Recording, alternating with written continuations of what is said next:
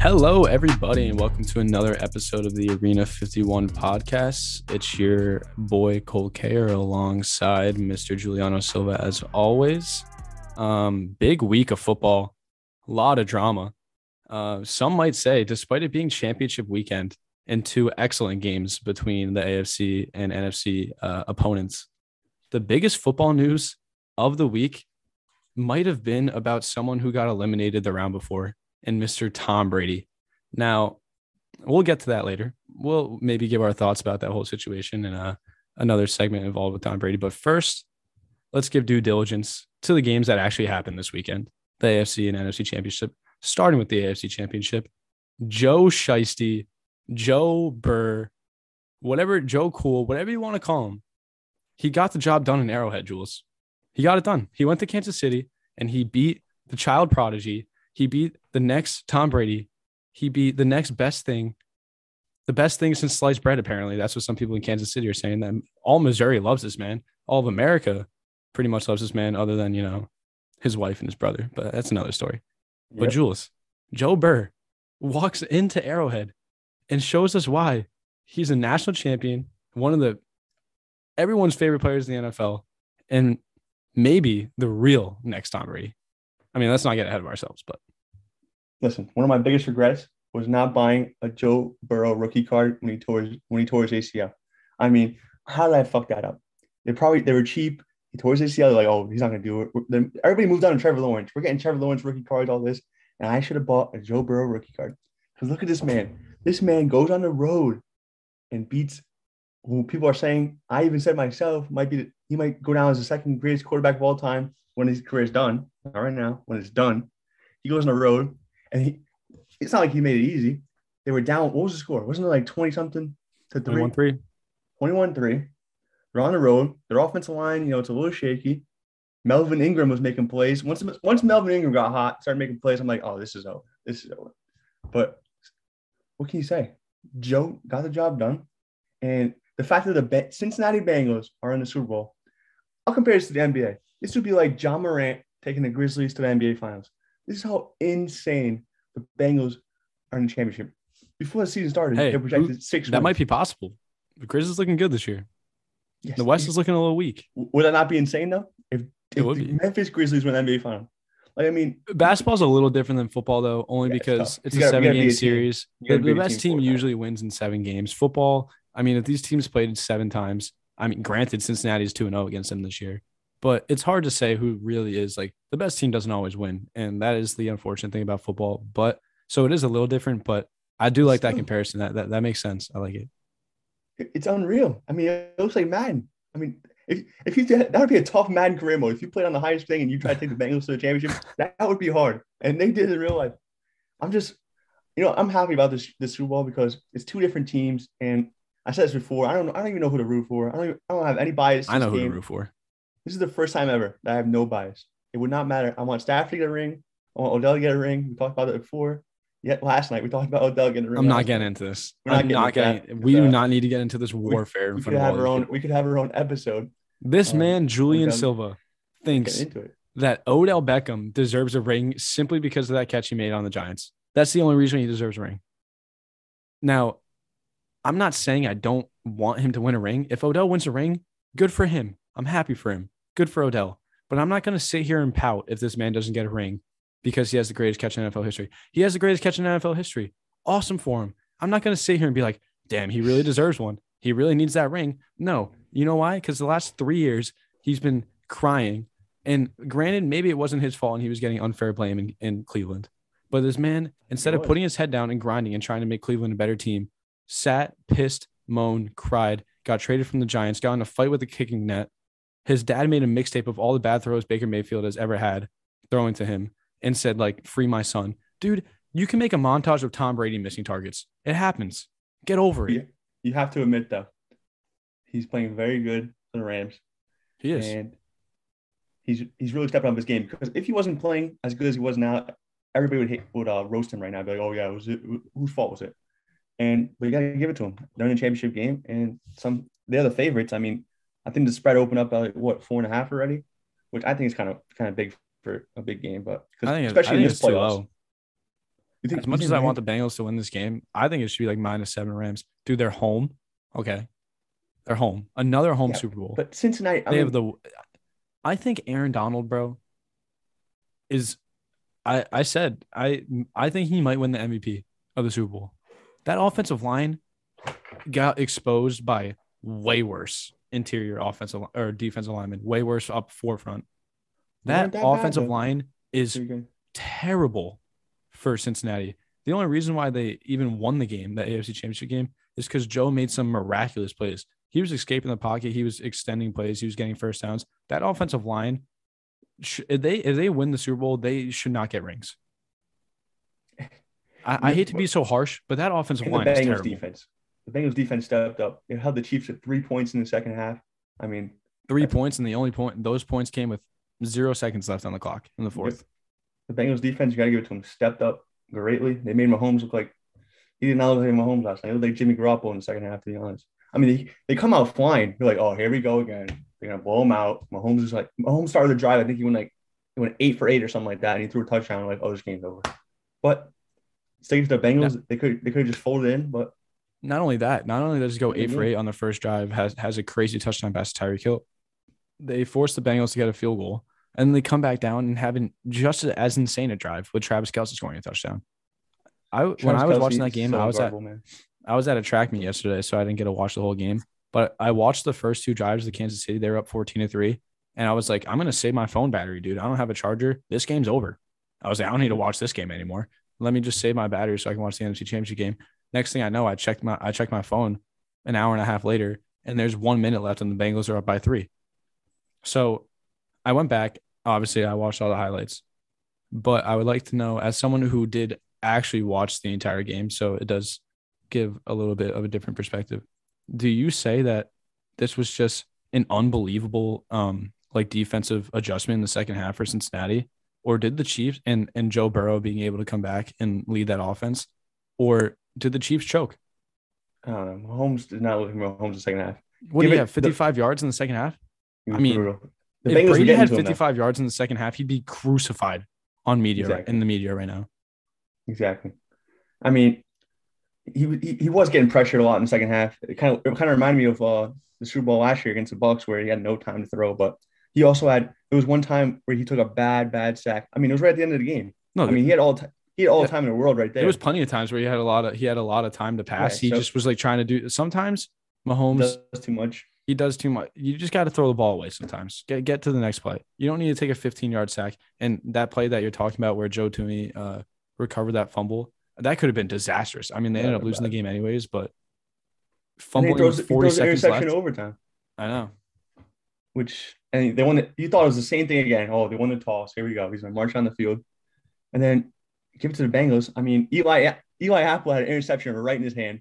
I'm telling you right now, if the Chiefs won that game, Eli Apple would have been roasted on Twitter for, for all the talking he's been doing. He had a ball right in his He should hand. still be roasted it. on Twitter. Eli Apple. The funniest thing I saw the other day. Did you see this? Yeah, No, the tweet that he sent. Oh, and then uh, Sean Payton was like, "Oh, I'm, uh, players don't know. Like, I, I like to see him do good." He's talking about that dude from the Saints, uh, Hendrick. He's like, "We're training for him. We're training for other people." Uh, Eli Apple, uh, kind of. he didn't want because you. Didn't want to cheer. I him. forgot that Eli Apple was on the Saints for a little bit. Dude, he's just like become a top 10 pick just turned into a meme.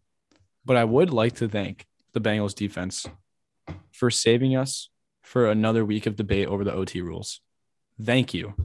Yep. Thank you, thank you, thank you. Because you know, if Mahomes marches down the field and Joe Burrow doesn't touch the ball and they score a touchdown and the game ends, and I think that would make the record for teams that win the coin toss and OT in the playoffs 11 and 1. Man, if that happened for the second straight week, except for the especially for the Chiefs in the second straight week, Twitter would have blown up. It, it would probably still be crashed right now. You probably still wouldn't be able to go on Twitter. The amount of tweets that it would be about those OT rules. And now that we're on that topic, actually, what do you think about the OT rules? I mean, we saw we Mhm. saw what the NFL has envisioned what it could be with yesterday with the defense getting the stop and then you know kicking a field goal. Like I think the NFL was like defense is part of the game. So if you lose the coin toss, you got to play defense. That's part of the game too. And I get that to a degree, but also it would have been so fun to see Josh Allen and Pat Mahomes go fire for fire last week and have them both get the chance to touch the ball. I think it gets a little crazy in college though. Like we're getting we're getting to the point where they're they're getting like they're in the 70s. I mean, what are we doing here? We'll be here all night in the NFL sometimes. So I don't I don't know if they should do that, but I think you should just play out like the certain amount of time. Like just play it out. You know what I'm saying? Like doesn't matter how many times. 15 minutes. Yeah, just play it out. Play out to 15 minutes. Okay, that's I think that. I like Yeah, that better. Oh, it used to be so bad. I mean, just a field goal in overtime. That that That's was the, that's that was atrocious. That's a that, that that is all that you need to get like five yards. I know. And it, and it, oh my god, it was the worst. Once you knew the team got to the 50, you're like, oh my god, this game's over. I used to get so mad. But uh this one's not too bad, but still. I mean, the quarterback, some quarterbacks don't even get a chance. Here's Yeah. here's like probably one that won't be instituted, but one that I saw that I thought was pretty interesting. What I, I'm wondering what your thoughts are on this. It was uh the team that wins the coin toss chooses where they want to place the ball. And the other team decides based on where they where they choose to put the ball if they want to defend or receive. So, for example, if the Chiefs win the coin toss and Pat Mahomes says, "We want to put it at the defensive 15 yard line. So like you'd have to go 85 yards. Then the other team, knowing that the ball is at the 15 yard line, decides, I think we have a better chance of defending and not letting up a touchdown and letting them go 85 yards than us getting the ball and going 85 yards and scoring. So we want to play defense first. Or if your offense is really that good, you say, I want to play offense and try and go 85 yards. What do you think about that?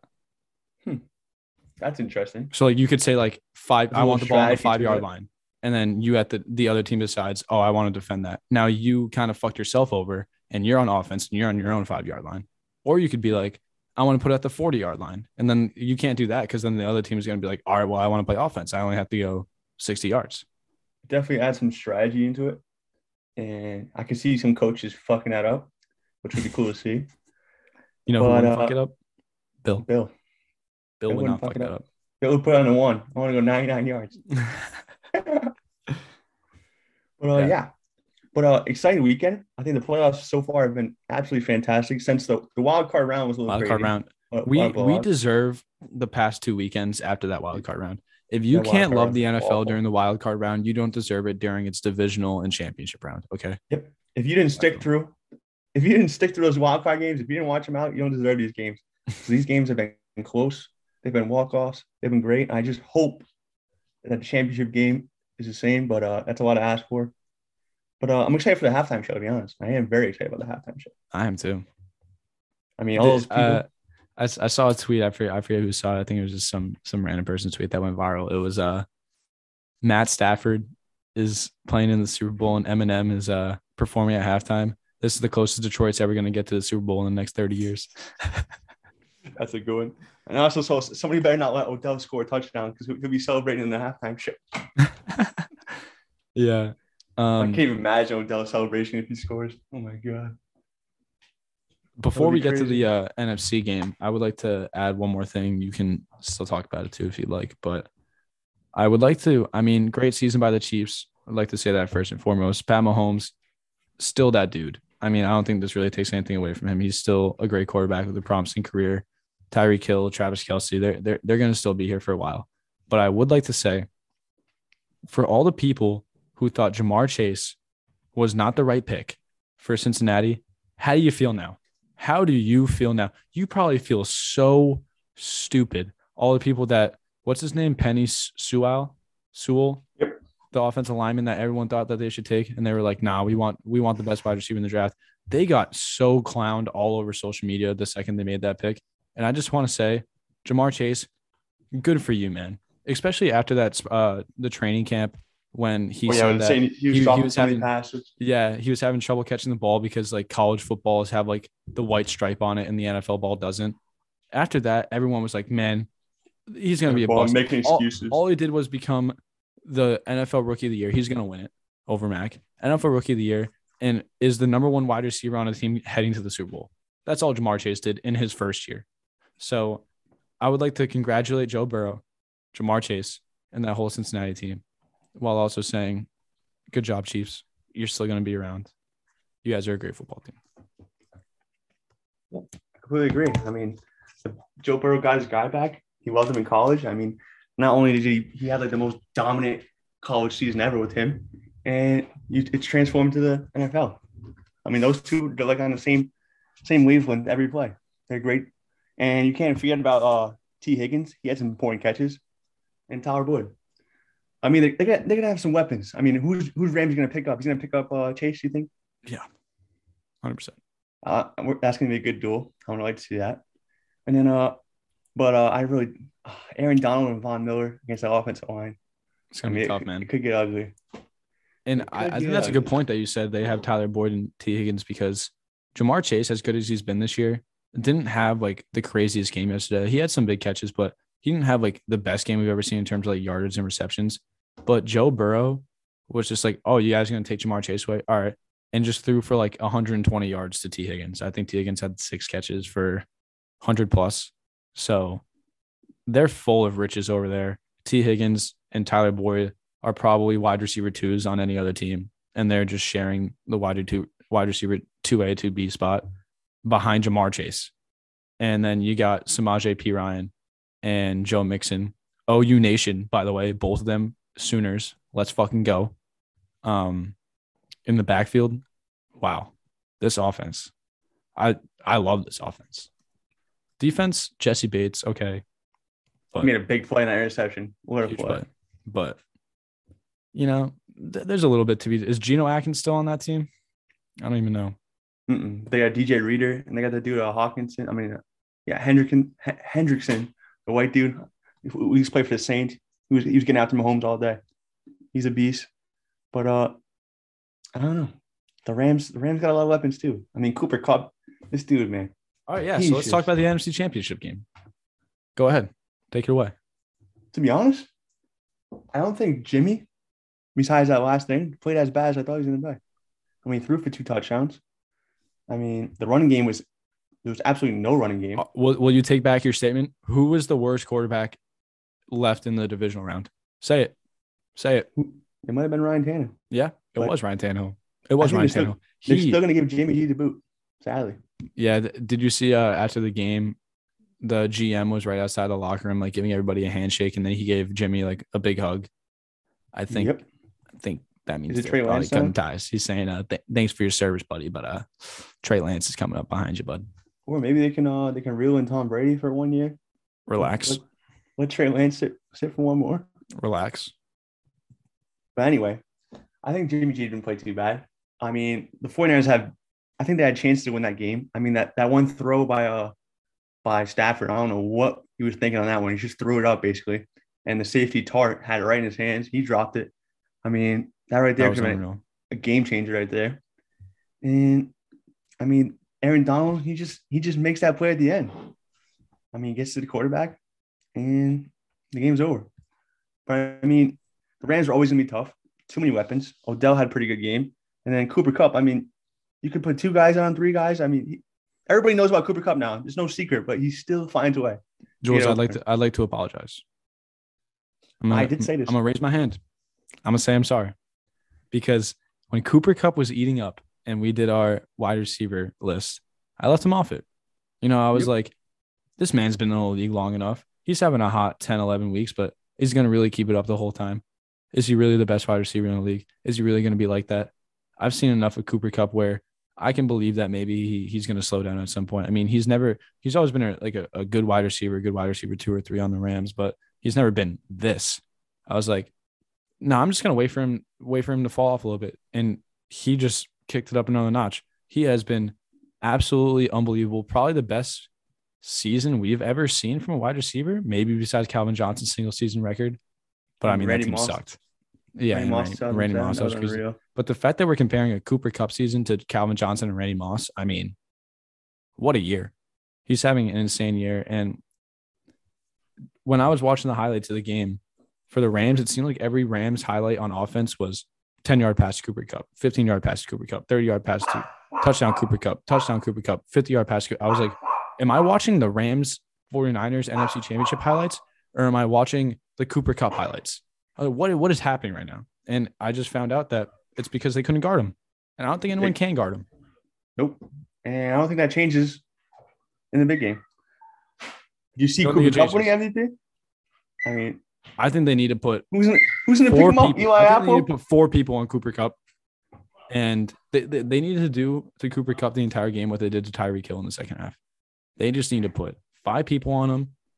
They need to drop eight, let Aaron Donald and Von Miller try and get to the quarterback, drop eight, and don't let Cooper Kupp get open. Because I mean, they have Odell, they have Tyler Higbee, but do they have like I mean Van Jefferson? I'm saying, I'm saying Jefferson? let let let Van Jefferson beat me. Not, Are we not yeah, are we scared of him? I don't think so. No, we're not scared. Odell maybe. Odell kind of, but still, I'm not letting Cooper Kupp beat me.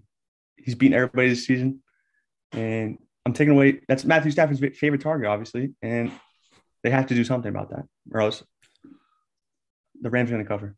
And Matt Stafford towards the end of the year was sort of getting in his way, his own way a lot, throwing throwing stupid picks, you know, not playing the way Matt Stafford we we thought he could and know, know that he can. But the playoffs, he's turned back into the Matt, Matt Stafford we all know and love. The Matt Stafford from the those shitty Lions teams that he was a good quarterback for. Um, but I would the the thing that has been sort of surprising as I watch the Rams is the the lack of like running offense that they have, despite the talent they have back there. Because I mean, they have Cam Akers who's back. What he like tears Achilles? No, he came back. Like I think he tore Yeah, like his was, a Achilles or crazy ACL. recovery. And like the, in like preseason, he's back already. But I think it was preseason because I Yeah. think uh, one of our friends was flipping out about. was it was it Achilles? I think it might have been. I think it was Achilles. Yeah. So they have Cam Akers back there. I don't know if he's 100%, but he had a pretty good game two weeks ago. So they have Cam Akers. They have expat Super Bowl champion Sony Michel, and they have Darrell Henderson. They have three average to above average running backs in the backfield. And I feel like I just haven't seen like that running attack that like I figured that they could have with three running backs like that. I mean, if you have three running backs like that, like that, you should be running the ball way more than they do. And I think sometimes they get a little pass. I really think it's Stafford and Kupp, but I think it's Matthew. I think it's uh, Stafford or bust. To be honest with the Rams right now, I think Sean McVay likes that though. You think it's Rams- what? I think it's uh, it's uh, Matthew Stafford or bust right now for the they're Rams. just gonna put it in his hands and trust that he that he does it. They traded for his guy. They got his guy, and I think I think Sean McVay's just gonna see if he can take him all the way. I mean, they said it, they said it was Goff the reason they didn't win that last Super Bowl, but we're gonna see. We're gonna see what Stafford can do on the big stage. And again, it's a home it's a home Super Bowl, but the Rams don't really have the best fan base because obviously they moved areas, so they're new. To, they're, they they were in the There LA was more area. 49ers fans like yesterday. That place was Exactly. rocking anything the 49ers did. And I, I know it's still in California. I don't know how far the drive from San Francisco to LA is, but god damn LA, show up a little bit, would you? My god. I'm, I'm I'm probably gonna think I'm gonna go on a limb here. Not even a limb. I th- really think there's gonna be more Cincinnati fans at this game. Because listen, if I'm a Cincinnati fan and I've been watching this team my whole life, I'm I'm I'm, I'm putting it, I'm getting the money together. I'm selling the car. I'm doing whatever I'm doing. I'm going to this game. Because when's the next time you think, unless Joe Burrow's Giving guy, away your firstborn, selling Yep. the house. I'm going to the game. Because when's the next time? It's gonna, I mean, you haven't you haven't won a playoff games at home since you haven't won a playoff game in how long? This is their even- first Super Bowl since 89. Exactly. And I mean, some for as good as the Rams are, Cincinnati has got to be thanking whatever God there is, whatever God they believe in, Cincinnati fans. They got to be thanking God that the 49ers didn't beat the Rams because I don't know if you know this, Jules. This is the third time the Cincinnati Bengals have been in the Super Bowl. The first two times they lost, and the first two times they lost to the 49ers. Imagine if the, for the, third time, the, the third straight time that they go to the Super Bowl and they have to play the 49ers, that would just have curse rain all over it. they would have nightmares of uh, Joe Montana and Steve Young. But it So- just be, Jim- it just So be Jimmy G. thank God that it's the they even though the Rams probably are the better team and probably someone that they should fear more than the 49ers, I'm sure they're just as happy that it's the Rams instead of the 49ers simply because I mean that's got to that's got to play head games. I'm sure the players know that the history of that team. I mean, if I know the history of that team, I'm sure Joe Burrow knows. So they got to be thankful it's not the 49ers. Um yeah, great game though. Once again, I got to ask you, did Kyle Shanahan and, and the 49ers choke? Or did the Rams just play that well in the fourth quarter? What's up with teams not being able to hold leads anymore? What is this? I'd be scared to have a lead in this in this game, in this championship game. I'd be scared to have a lead, to be honest, because it, it's not looking good. And, but also, I just think if they if they intercept that, I mean, I don't know what Matthew Stafford was thinking there. Seriously, I think there was multiple chances with it, and then Jimmy G threw a pick.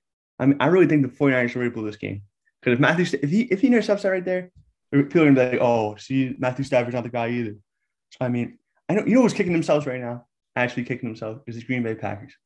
The Green Bay Packers, if they would have beat the 49ers, they would have had another home game, and then they would have to take on the Bengals. Aaron Rodgers must be must be crying in his pillow, just thinking, I, I, I had the Bengals to beat to win another championship. And You even Tom had to Brady beat the be- Rams, the, the LA Rams, who play in 85 degree weather every week in At Lambeau, Lambeau. With the way that they played yesterday. I mean, the four, like you said, the 49ers, Kyle Shanahan has got to be the worst fourth quarter coach of all time. Yep. Do you know who was the defensive coordinator for the Falcons in 2018 or in Who it? 17? It was him, right? It was him. Do you know who blew a 10 point lead to Patrick Mahomes in the in the fourth quarter in the Super Bowl? Kyle Jimmy Shanahan. G. Kyle Shanahan. Do you know do you know who blew the 10 point the 10 point lead in the fourth quarter yesterday? Like Jimmy is G. Kyle Shanahan allergic to leads in the fourth quarter? People people got to start asking this question. It's not it's not me. This is me. I got nothing against Kyle Shanahan. People are asking the question. You know who I feel bad for? leads? You know what I feel bad for? Deebo Samuel. I mean, he had a great season. I mean, he gave it all on the line last night. He even scored a touchdown. He was playing very good. There's only so much you can do to make up for a quarterback play. But uh, Deebo, Hey, he played a great. season. What, what was wrong with Jimmy G yesterday? And I get it. interceptions. I get it. This man has been carried. All right. I was trash talking him yesterday at, at- to some of my teammates at my meet, and all I heard was, he's a winner. He's a winner. He's 5 1 in the playoffs. He's a winner. He's been in this. Okay. But let's be real. The 49ers are winning in spite of Jimmy G, not because of Jimmy G. And there's a difference. Sure, you can call him a winner if you want, but if he's he's not a great player, you can't convince me he's a great player. You can't convince me he's a top 10, top 15 quarterback in this league. You won't. So So let's let's say this. Do you think Trey Lance is gonna is gonna take the 49ers to that to the point where they can win a championship? Is he that much better than Jimmy G? I think he has the potential to be much better than Jimmy G. Definitely better I think scrambler. his ceiling his ceiling is so much higher than Jimmy's. His ceiling is, I mean, Jimmy G's at probably at his ceiling. Yeah, he's probably the shit. And Jimmy G, he goes? Jimmy G think he gets can win a? Super Bowl, but he has to be on a team. Like this was his chance. He has to be on a team like the 49ers who have a solid defense, good supporting cast. They run the ball a lot. This was his chance. This was his perfect team, just like it was with the Chiefs. And he had a, a 10 point lead going into the fourth quarter. So Kyle Shanahan. Kyle Shanahan and Jimmy G are confirmed allergic to leads in the fourth quarter. Do you think he gets a shot somewhere else next Yeah. season? I do. I think he probably becomes a starter somewhere else wherever people need QBs. I mean, let's think about who needs a QB. Green Bay, maybe. I take him. I take him Green to Bay might Washington. need a QB. I really would. Hmm? I would take him to Washington. I think Washington would be a great fit Why? because if What would if we can Washington win with our him? defense? What about your defense? Your defense is think- trash. Yes, I know. It plays the potential. We're supposed to be a top five defense this year. A lot But of you weren't. injuries. Yeah, we know that. But new logo, new team. Jamie comes over here. Oh, breaking news, by the way, came out today. We got the Washington Now. Commanders. The Washington Commanders, Jules. How are we feeling? I don't know. Are the really Washington to see- Commanders favorites in the NFC East next year? I mean, if you get a quarterback, because Heinicke's not. No, Heinicke's no, not the guy. Cowboys are still that. Let's not get ahead of ourselves just because they're the Commanders doesn't mean they're going to be commanding anything. But I can't. Wait, can't wait to see the jerseys though. I'm excited for the jerseys and the new logo. what's like? Okay, I don't want to sound dumb. Like I know what a commander is, but like, what's the logo possibly going to be? What's a commander I logo? no- I have no idea. Maybe like face? WC, WC. I don't know. That would be boring. Imagine I don't know changing your team name to the Washington Commanders just for your logo to be a WC. Let me see what Might a as well just been the football team. It's like a. It's like a sergeant, right? Yeah. yeah, So like it's like it's like a military position, like a commander, commander in Yeah. chief. I don't know what they're gonna do with the logo, but uh, It's going to be Biden, commander in chief. Commander Biden Chief. right on. They're just gonna change right it out. shoulder. Whatever president it is, they're gonna keep changing. They're gonna change every four years. But, uh, Anyways, back to the NFC Championship game. I would like to say congratulations to the Rams. great team. And I also want to say that I hope the Bengals win. I think the Rams are going to win. But I also partially hope the Rams win just because it ha- this has to be their year. Only because Matt Stafford's going to going to need more money. Cooper Kupp is going to need more money. Aaron Donald, I don't know what kind of contract he's on, but he's the best defender in the league. He's going to want money. You can't pay Von Miller. You have no draft picks. You got to pay Jalen Ramsey soon. I mean, the amount of talent that they've accumulated, this team could look very different next year or in two years. They have a very, very small window. And the fact that they're in another Super Bowl, they can't let this one slip, especially against a Bengals team that they probably should beat. I mean, Sean McVay McVay will have needs to get a nightmares if he loses this Super Bowl. Oh, if he loses this, I don't know how he sleeps at night. This is his chance to get his first ring. I mean, he, people say he's one of the best coaches in the league, best young coaches. He is. He's also very young, but I mean, this is this is a golden opportunity right here. This is a golden ticket. No Rodgers, no Brady, no. It's, it, it's a No Bengals. Peyton. It's a Cincinnati Bengals. No You're facing a second nobody. year QB, basically first year QB. I mean, he got No hurt after Mahomes. how many weeks? No Mahomes. I mean, he's got to do it. They they got I mean, Von Miller for this exact reason. They At they, home, you're at home. they literally Jules. I don't know if you've seen. They like don't have draft picks. Like I'm not I'm not like exaggerating when I say that. Like they've traded away like every single fucking draft pick that that that, that organization has. They need like they need to win the Super Bowl. They they sold out to make to win the Super Bowl this year, and they got there. They got one more game to finish the job. And Sean McVay and Matt or Matt uh, Stafford, all those guys on the Rams, will not be able to sleep a lick for the rest of their lives. I think if they don't win this one, I think that's why I'd rather be Cincinnati right now. Yeah, we're away. Yeah, we're away. But guess what? We got probably people, we got faithful fans probably going to come travel down. We got a lethal offense. We're riding the hot hand. Definitely. And if we lose, we weren't supposed to be here. All the pressure's on the Rams. All the pressure is on the Rams. I really pictured Joe Joe Burrow smoking a cigar at the end of this game. I I, I think the Ram my, my gut says my, my head says a Rams blowout, not a blowout, but they went pretty comfortably. But I just have a feeling I, I, I see Joe Burrow smoking a cigar and holding the Super Bowl trophy. I really do in his locker. And it's gonna be everywhere. It's gonna be on every meme, every page, Twitter, Instagram. It's gonna be everywhere. I just see it happening, dude. I really do. I'm making this promise right but now. you never know. I'm making this promise right now. If Joe Burrow wins the Super Bowl and is smoking a cigar, I'd be insane. and is smoking a cigar in his locker, I will buy whatever shirt, barstool, Ni- I don't know who's gonna make the shirt. Whoever puts that sh- that picture of him smoking a cigar in a Bengals jersey, whatever kind of merch comes out for Joe Burrow, I'm buying it for myself, and then I'm buying an LSU Joe Burrow, but E A U X at the end for Connor for his birthday. And Connor, if you're listening, in the in the Cincinnati Bengals win in two weeks, your birthday your birthday present is going to be a big surprise. But that's what I'm getting you if they win. So I know you're going to be rooting for the Bengals too. I will be too. Now you have another reason to vote for them or root for them. And sh- and shout out Connor too. Shout out Connor. I mean, this guy has been a Joe Burrow fan since he started torching it and lighting it up in, at LSU. He's always known he's had that ick factor, and America was a couple years late, but everyone's on the Joe Burrow wave now. I'll tell you that. Everybody, I think America's rooting for Joe Burrow. I think everybody besides Rams fans are voting for Joe Burrow. Even though, I don't know, maybe there's some Odell Spa- Spaggos out there, some Aaron No, Donald that's out you. there that are rooting for him. This is, No, this is, there are there's some definitely some fans out there. Stafford. There's some Stafford guys out there. Oh, I'm sure Detroit fans people- are rooting very hard for People in Detroit, yeah, they- they love Stafford. So I think they might have some support from them. But uh, I don't know. People love Joe Burrow right now. They love everything about him. As they and should. they've been underdogs all season. And they're gonna be underdogs again. I mean, the, their win total was six and a half in the beginning of the season, same as the Giants. They had the same win total projection as the Giants, and we're now we're, we're talking about them one win, one game away.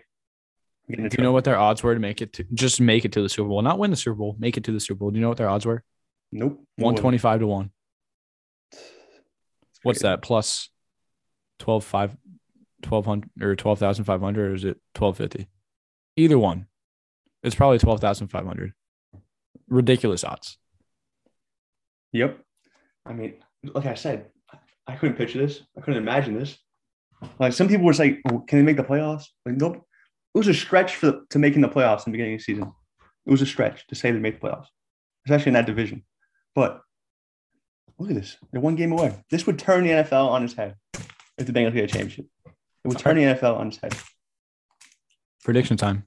Jules, I need I need winner, I need score, and I need MVP out of you. Winner, score, MVP. Jesus Christ. Uh, I don't know. I can start it off. You go first. You go first. All right. Joe, Joe Cold, Joe Burr, Joe Shiesty. I just want to say thank you for this year. I love you, my man. I know where you're going with this. You've had you- you've had a fantastic run. You you've made all of America so happy by being the Chiefs, and for that we're forever indebted to you. But it's not your time. It's not your time. I think it should. I think this spread should be minus seven Rams. I think they're clear favorites. I think this defensive line, especially Aaron Donald, is going to just have a Thanksgiving feast this Sunday or two Sundays from now. I think Cooper Kupp is going to have a day. I think Matt Stafford's going to step up to the moment. I think Joe Burrow is going to have a good game too, you know. But I got Rams 30 to 24. Mm, I don't know if the I don't know if the Bengals put up that many points. I got 30 to 20. I got 30 to 20 Rams. And like I said, my MVP is Aaron Donald. I think he's gonna get like four sacks, dude. I really do. I don't know what the, this this off either Aaron Donald's gonna get like four sacks or they triple team him and Von Miller gets like five. That's that's what's gonna happen. I don't know. I don't see this offensive line stopping him. Dude, they couldn't even stop you. This offensive line is like historically bad for a team that's in the Super Bowl. It's got to be maybe one of the worst. And you know, I mean, that, if any Cincinnati understand Bengals they beat the offensive Titans. listening to this, don't think you are. If you are, hey, congratulations on making this far. But everyone knows you guys are kind of the weak spot of the team. I mean, let, us not kid ourselves here. If Joe Burrow had, it, I mean, he tore his ACL for gosh sakes last year because you guys couldn't block for shit. So, but yep, Rams 30 20.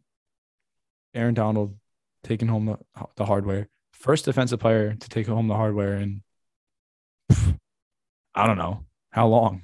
Do you even remember anyone, a defensive player winning the MVP in the Super Bowl? I can't think of any. no clue. Yep, that's what I got. Maybe a stretch, but maybe realistically, like Cooper Kupp or Matt Stafford wins it. But I'm gonna go against the. I'm gonna go go against the green. Aaron Donald. I'm gonna go. I'm gonna go with the flow. What has this playoff been about? Upsets, the underdog. I think why not the championship game be an underdog?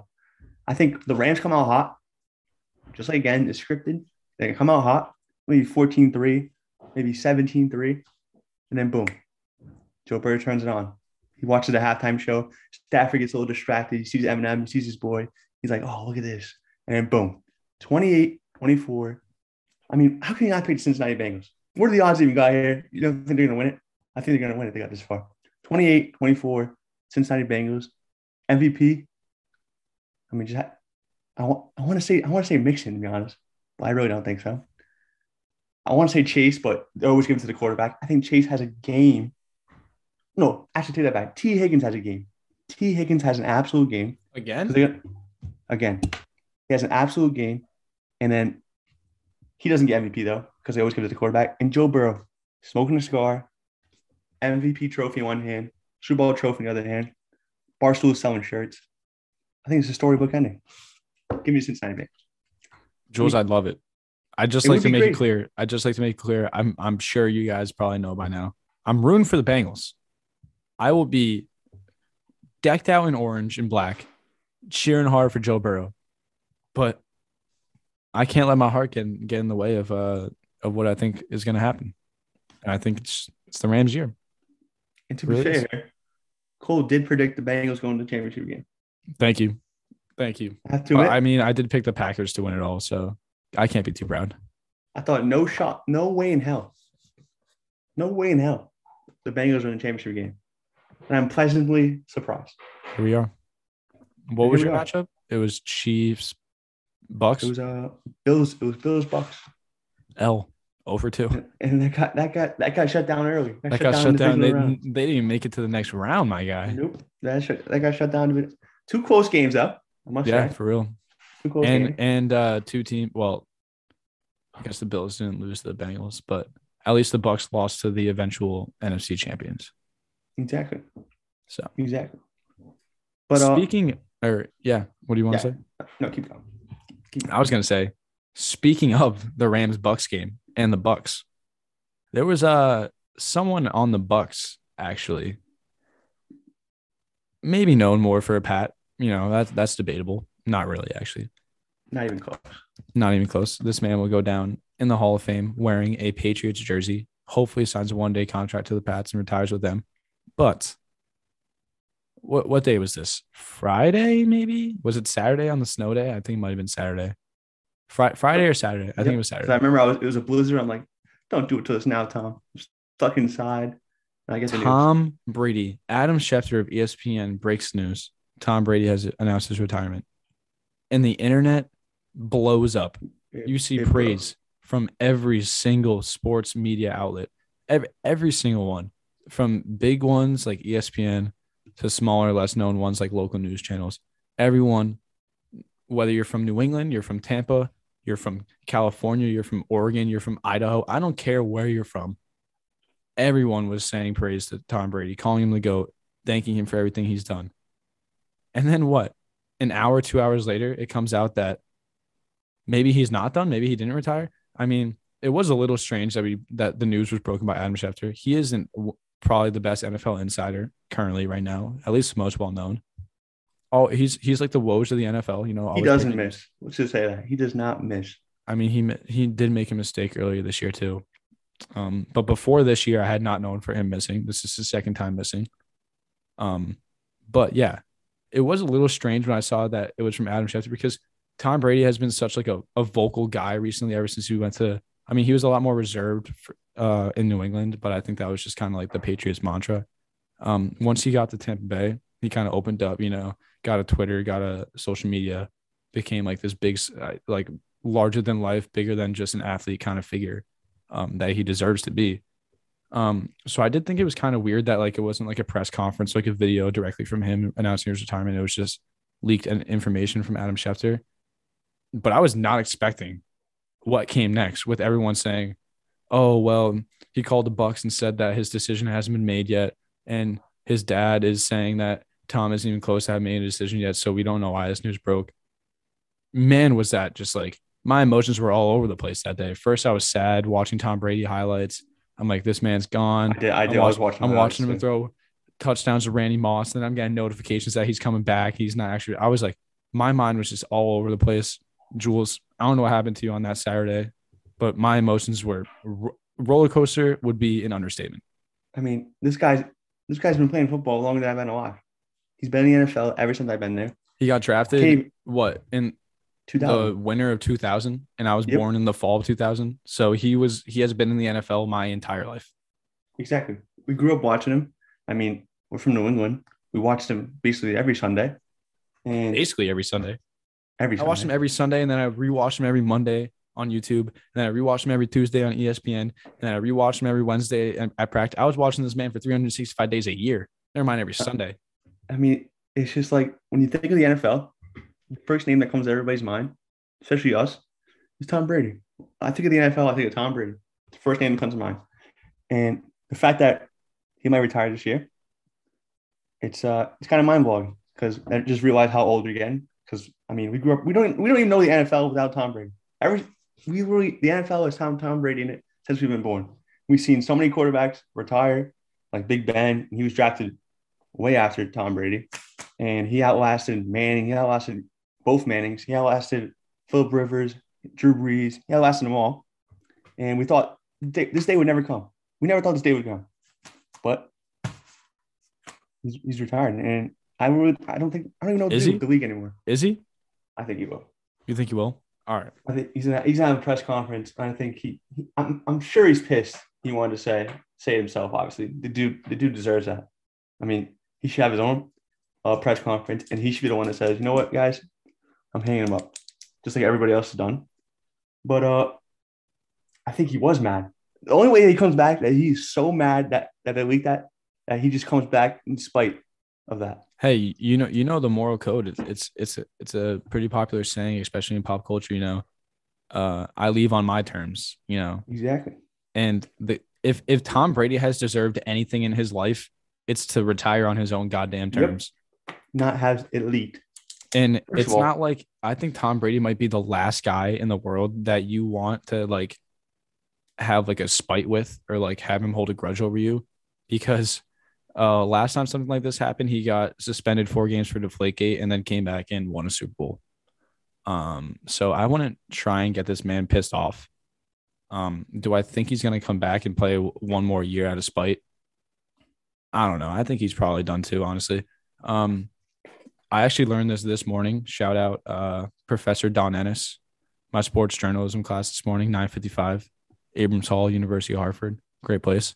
Um, my professor actually said, she was asking, like, you know, what are your guys' thoughts on this whole Tom Brady thing? And then she said, well, I actually heard this piece of information that they might have, like, Tom Brady might have said that he's not retiring yet because um apparently he gets like a not a signing bonus, but like some sort of extended. He gets like a couple more million dollars if he stays on the team until like mid. It was some date in February, maybe early mid February.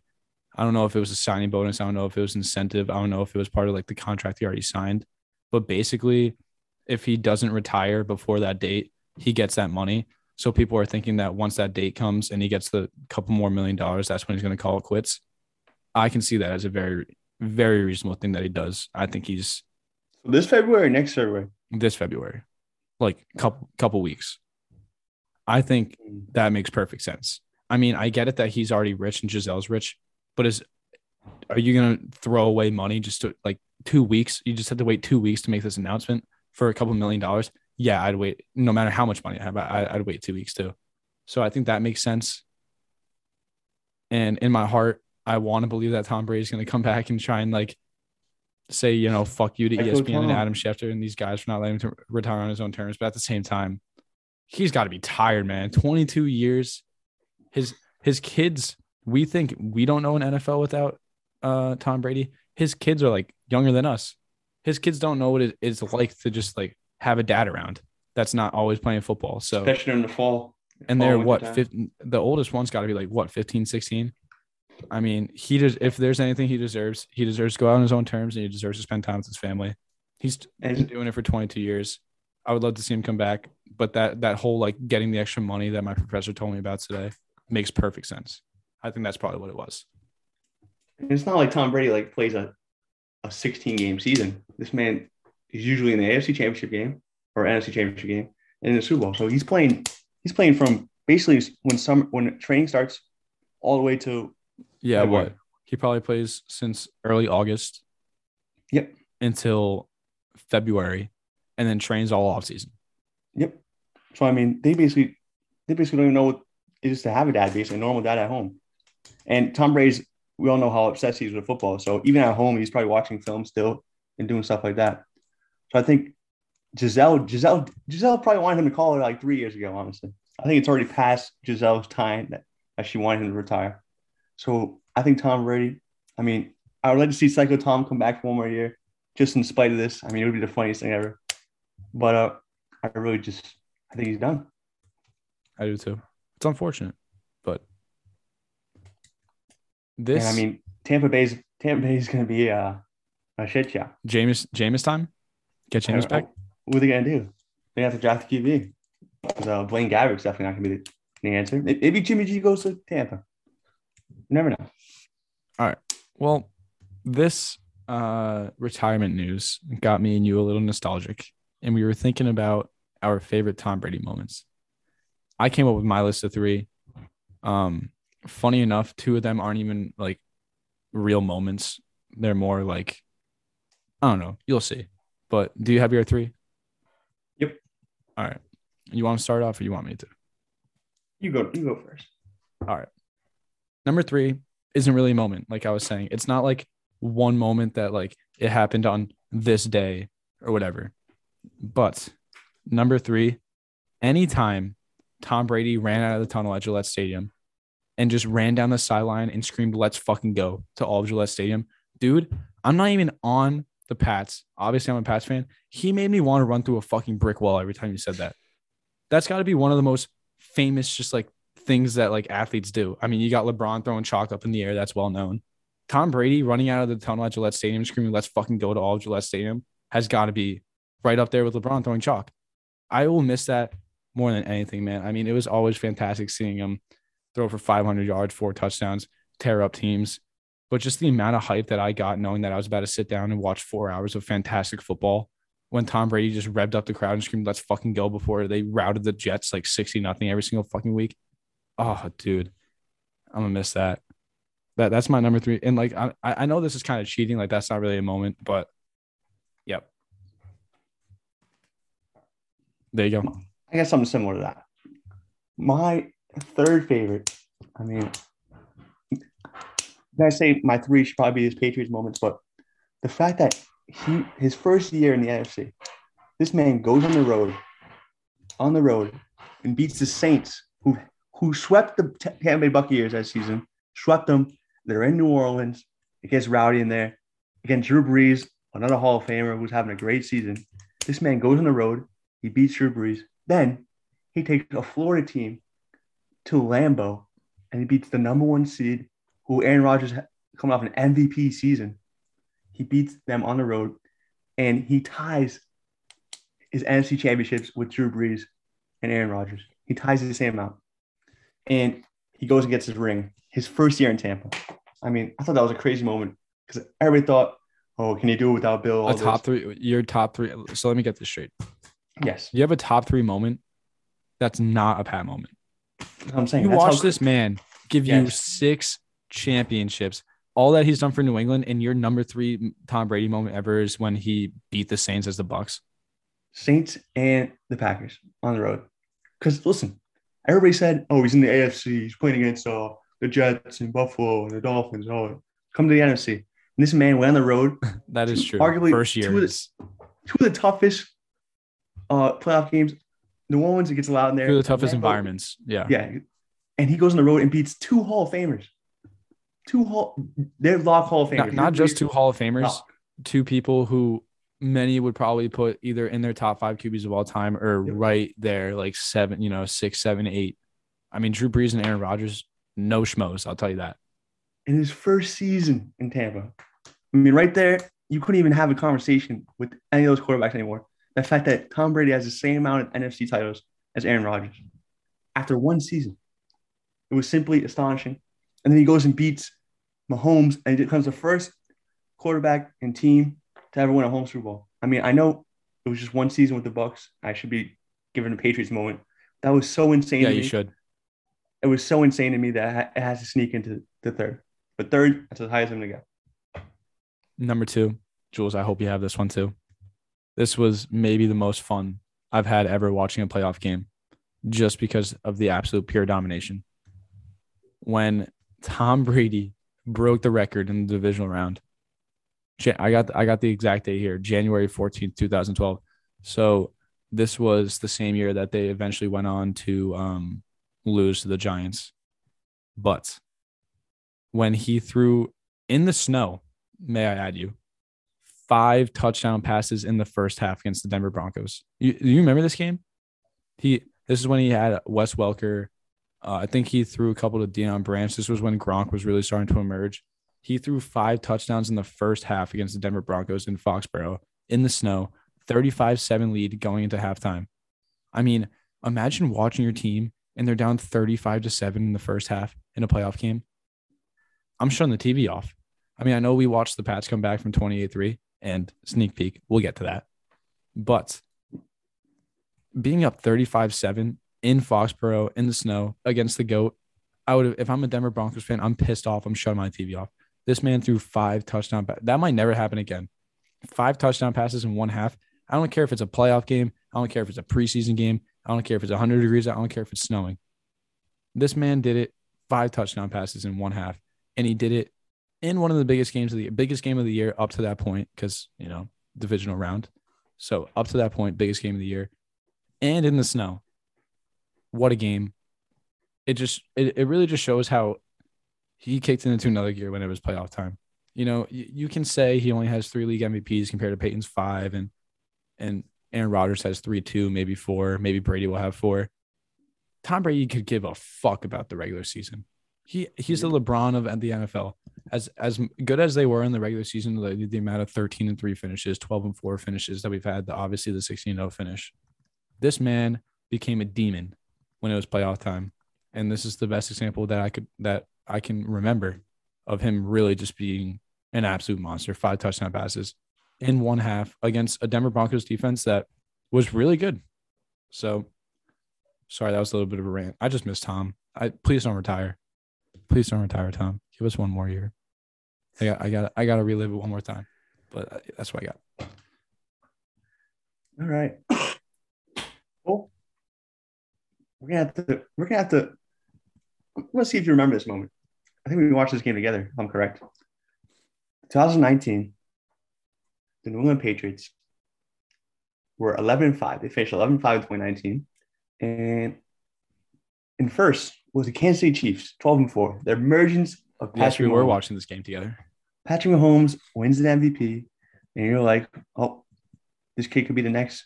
He, he's, Me? he's just, no, not me. I'm just saying it in general. Everybody's like, wow. I mean, this team. I mean, Patrick Mahomes could be the next. He won MVP basically his rookie year, first year starting, and we go to the AFC Championship game. Tom Brady on the road goes into overtime. Right, the game goes into overtime, and this man converts three straight third and tens. I mean, I mean, these were. Was that an OT or in the fourth? I, I think it was an OT. Okay. I, I'm gonna check it right now. I do remember him completing like Yes. I think I think two of them went to Edelman, one went to Gronk, maybe the other way around. yes. around. That one throw on the sideline to Gronk. I mean, third and ten. I mean, right there, it's an overtime. So you're screwed right there. And I was like, oh my god, third and ten again. And this man, like even Aiden and were like cheering, oh, it's third and ten, let's go. This man did three straight conversions on third and ten. I mean, to to Edelman to, to Gronk, it was so classic. To- I need to beat watch every single. Pats game with Michael because Exactly. I watched I watched the Seahawks Super Bowl with Michael, I watched the Falcons Super Bowl with Michael, and I watched that AFC Championship game with Michael. And there is nothing better than watching the depression fall over his face when he knows that the Pats did it again. Tom Brady did it again. When Dee Ford was believe- offsides and we got the ball in overtime and we won, the depression that went over in Aiden Michael's face will forever be plastered in my mind. I will never forget that day. I could not believe it. I'm like, oh, third down 10. We're gonna here we go. It's over. It's over. And this man did not let me down on three straight third downs.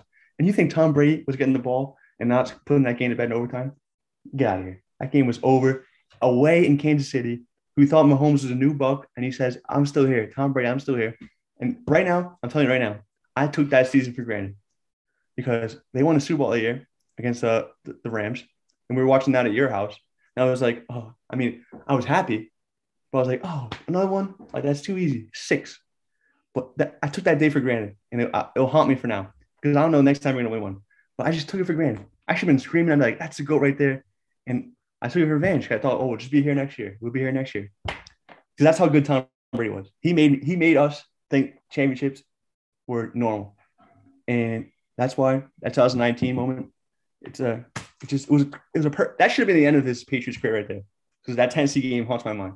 But that right there, I'll remember that as the last defining moment as a Patriot was going on the road, beating Kansas City, and then winning the championship. Well, I took it for granted. Cole, you you, kind of took it for granted too, right? Like you were Me and Connor talk about this all the time. Me and Connor It talk about this all the time. This like, was, when's uh, the next time we're gonna get that? this was this was before I was a uh, committed D1 athlete. So you know, I was I was back in my sports betting days back then. Won't lie. And uh, me and Connor went to Twin River. Uh, you only have to be 18 in Rhode Island, and we each placed like a last second bet, the Pats spread or the Pats money line to win the Super Bowl. And me and Connor, I remember vividly. There was like 30 seconds left in the game. All we had to do was nail the ball. And me and Connor are looking at each other and we're like, damn, we just won like 50 bucks. We were talking about the money that we won instead of the fact that the Pats just won the Super Bowl. And I think what you said earlier perfectly sums up what Tom Brady meant to New England. He never let us down. Nope. The man just went out there and consistently performed every single week. Even when we lost, he was always a leader. He always took the loss graciously. He always said, We're going to be back here next year. We're going to keep working hard. He made winning seem like it was just a thing that happens in New England. And Yep. he never let us down. Even the games that we lost, you couldn't be mad at Tom. He always gave I mean, his all. Eagles Super Bowl, he threw for like four, 400 something yards. 501. to be exact. 501. He did In a drop that catch though. But still, he dropped that Even- catch, and I still don't hold it against him. He I still didn't let me down. I can't be mad. You can't. You can't be mad. He, can't. Brady. he still didn't let me down. That's the thing. That was You the perfect not- thing to say. He did not let you down. Even the games we lost, he was gracious leader, great guy, and made you believe that they were going to be there the next year. And the craziest part was they always were there the next year. we took it for granted. I took it for granted that year. That year, I took it for granted. All right. My number one Tom Brady moment. It better be yours. 28 3. That's all I got to say. Does that, does, I think everyone knows what I'm going to say right there. 28 3. The greatest comeback in Super Bowl in sports history. I, I'm mad at myself. I remember, I remember at halftime. I don't think it was 28 3 at halftime yet. I think maybe it was 25 3, 21 3, it was uh, it was. the Falcons came out in the third quarter, and their first drive was a touchdown. You're like, oh, it's over. I just over. I, I remember at halftime like playing ping pong in my basement and we I was like, damn, like I can't believe we fucking lost this one, dude. Like this fucking sucks. We just lost the uh um Eagles Atlanta last year. We just lost two Super Bowls in a row. Like, damn, are we ever gonna like figure it out? And I have never been that anyone who knows me knows the Red Sox are my favorite team, and it's really not even close. But I have never been more hyped in a single sports moment in my life than when the Tom Brady came back and won that Super Bowl for us. When we won in overtime, I have never screamed like a little girl. I've never felt like more of a kid than in that moment in my entire life. Even when the Red Sox won it in 18, even when the Red Sox won it in 13 and 07, all the all the joy that the Red Sox have given me in my life. You know, I went to the wild card game this year against the Yankees. I have never sounded like a five year old kid in a candy store more in my life than when Tom Brady came back. it's just a game. That, that was more than a game right there. That was like, that was like, you can't even describe the moment. That that that is like you could not tell me Tom Brady like even before that game. Really, it was like okay, Tom Brady's the goat. Probably, I mean, he's got all these accolades. But you know, people were still talking about Joe Montana. You know, people throw around Marino, Rodgers, all these names. When Tom Brady won that game, you could not.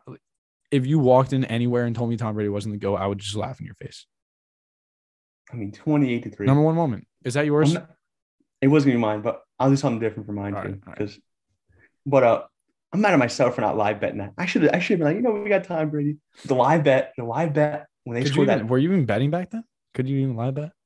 I but I think I mean we were like 17 because I remember being 18 for the Rams Super Bowl. That was the the year. No, we didn't. No, that was uh oh that was before the uh Eagles Super Bowl. We were like 16, right? Yep. Because they they I- beat the Falcons, then lost to the Eagles, then beat the Rams. So we were I like remember- 16. You definitely wouldn't have been live betting any bet when you were 16. I remember in physics class, I was watching like me and Adam Khaleesi just sat next to each other. Like this was the day after. We just watched the highlights of the game again, and we were just like in pure awe. Like you just Dude, I- couldn't stop I watching still the find- highlights. If I'm sad, I still find myself watching that game. That is the biggest pick me up highlights that I can ever watch. And I'll never forget Mohamed Sanu was on the sidelines when it was 28 to 3. Uh He's huh. like, and he said, I think he said, uh, uh, dude, I, like, like everybody else was kind of like already celebrating basically. Mm-hmm. And he's like, dude, that's Tom Brady on the sidelines. And I was like, if you would have said Because it was one of his like, other one of his other I'd be like, teammates. Come on, dude. one of his other teammates came up to him and was like talking all this shit and like he was like, Yeah, like bro, we're Like, we're 28 3, bro. This is the Super Bowl. And Mohamed Sanu is standing there with his helmet in his hand while his teammate is like chat chatting up and he goes, Bro, Tom Brady's on that other sideline. And like the other I, I forget who the other teammate was, but he was like, No, yeah, I know, like we haven't won it yet. We haven't won it yet, bro. But like, come on, bro. We're up 28 3. And Mohamed Sanu was like, Tom Brady's on the sideline, bro. Remember that? The owner came down at halftime. Remember that? No. Well, the owner of the Falcons came down at halftime, ready to celebrate. Because and then especially when they scored in the third quarter, and then boom. Then the most most legendary tweet of all time. 15 more minutes. Rise up, whatever, like hashtag rise up, whatever. It was a picture of Matt Ryan Yep. with a score 28 to 9. Yeah. You look like clowns now. I mean, the Falcons will be forever, forever memed on that 28 to 3 score on. I mean, they made they made flags, they made photos, they made shirts, they made everything. I don't I don't care if the Falcons win three Super Bowls in a row. That that that will have to for always like make people in Atlanta just want to puke. I, don't care how much success they have for the rest of their life. If that happened to us, I, I could I'd be so sick to my stomach. I couldn't even imagine being a fan of a team that did that. Like I would, I would be disgusted. Here's the craziest part.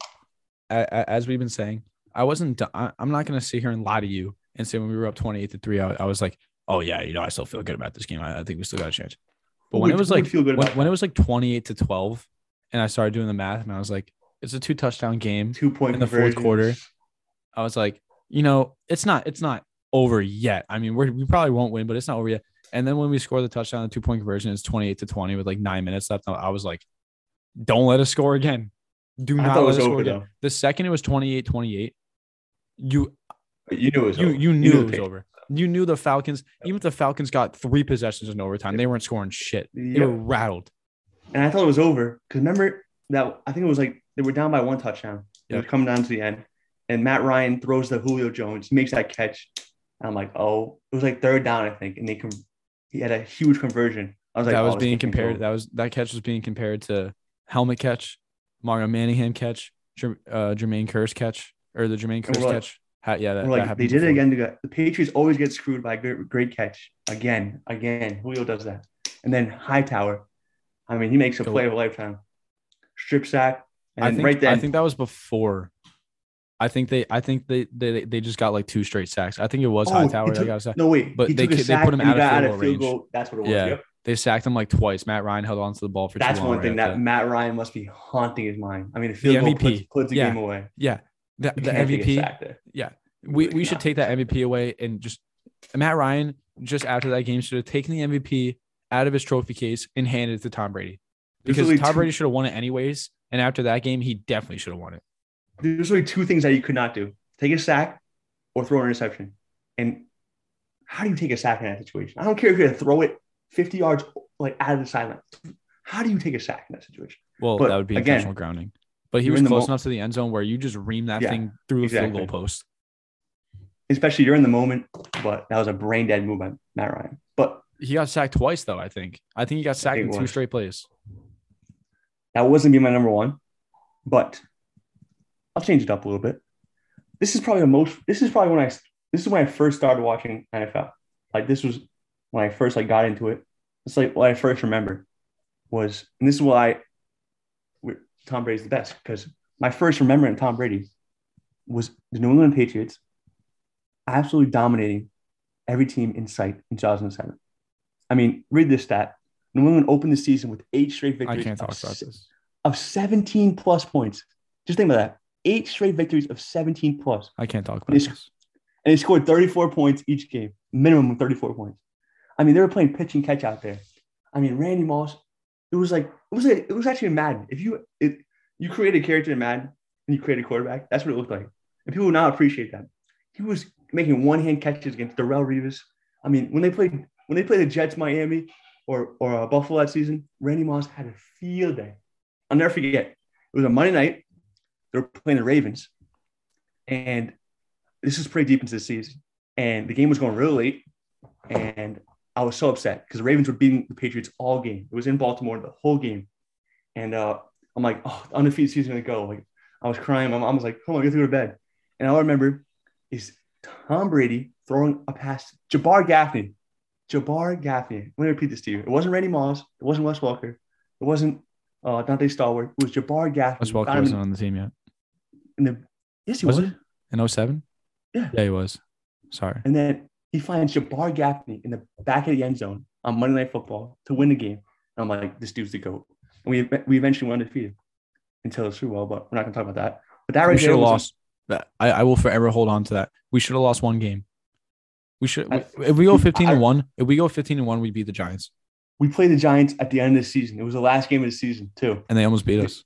And they almost beat us. And Tom Brady, he finds Randy Moss on deep play. I mean, watching Randy Moss and Brady that season will, will forever engrave in my mind. That's the most fun I had watching the NFL.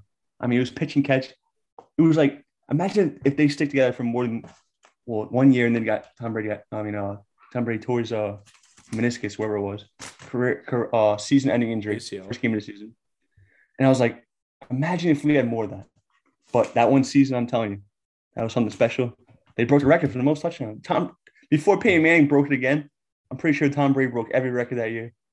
They- I mean, they went 60 0, for Christ's sakes. That was the most fun I had. Yeah, I think he was the first QB to ever throw 50 touchdowns in a season. I think that was the first time ever. And then And Randy Peyton ended, 23 Peyton ended up breaking it, and I think Mahomes his first year didn't break. He didn't break Peyton's record, but I think he threw like 52 or 53. But that was touchdowns. before that. That was, I mean, that was back before Mahomes is, um, had 52 touchdowns, whatever it was that year. But he also has the benefit of playing in the league now, where it's much more pass heavy, very much more creative, a lot more movement in the line of scrimmage, a lot more getting balls into playmakers' hands. It used to be when Brady was in 07 playing, it was still kind of like a, a round uh, a run ground and pound game. I mean, it was Yep. getting a little bit more towards like a QB game. Um, but Brady throwing 50 touchdown passes that season was like the craziest thing anyone had ever seen. I do remember and, that. And Randy Moss still to this day has a record of 23 touchdowns. That will never be season. broken. 23 Think touchdowns. about the season Kupp had this year. 16 games. 16 Think about the think about, think about the season Kupp had this year, and he had what 15? He was 23 eight touchdowns. shy and had an extra game. I I don't know if that record will ever be broken. That's the that, that's why. That, that, that's one of my favorite moments. It is my favorite moment, besides obviously the comebacks in the Super Bowl. But if we would have won that year, I would. I think I would trade in. I would trade in two for that year. I really think I would. What two? The Panthers won. I don't really remember that one. Obviously, I'd probably do the Panthers one and give the Seahawks. No, that, that we can't. Come on. No, we can't give them that one. The Rams one. Give them the Rams one. No, But- not that one either. Not the first one. Not the first one. I know. Which you have to. Tom Brady needs the first one because they beat the Great Show on turf. It would have to be the Panthers and the Eagles. Let Terrell Owens get a ring because then Terrell Owens have a ring on a broken leg, and he'd he'd be he'd have his own ring and give it to the Eagles.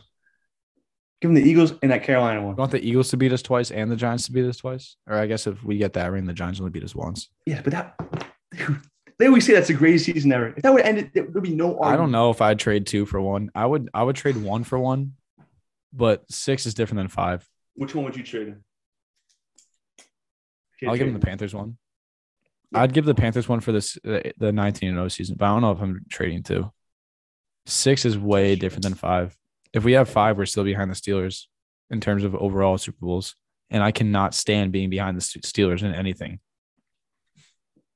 That was just. But if you go, if you go I couldn't put that one in my top three, Jules. Oh. I couldn't do it. 19 and 0. So you go 19 0. That, that would never be broken. That would have never been broken. There's there's there's two things I think of in that season. I think of the pure joy, as you talked about, every Sunday, watching the Pats just rip apart teams.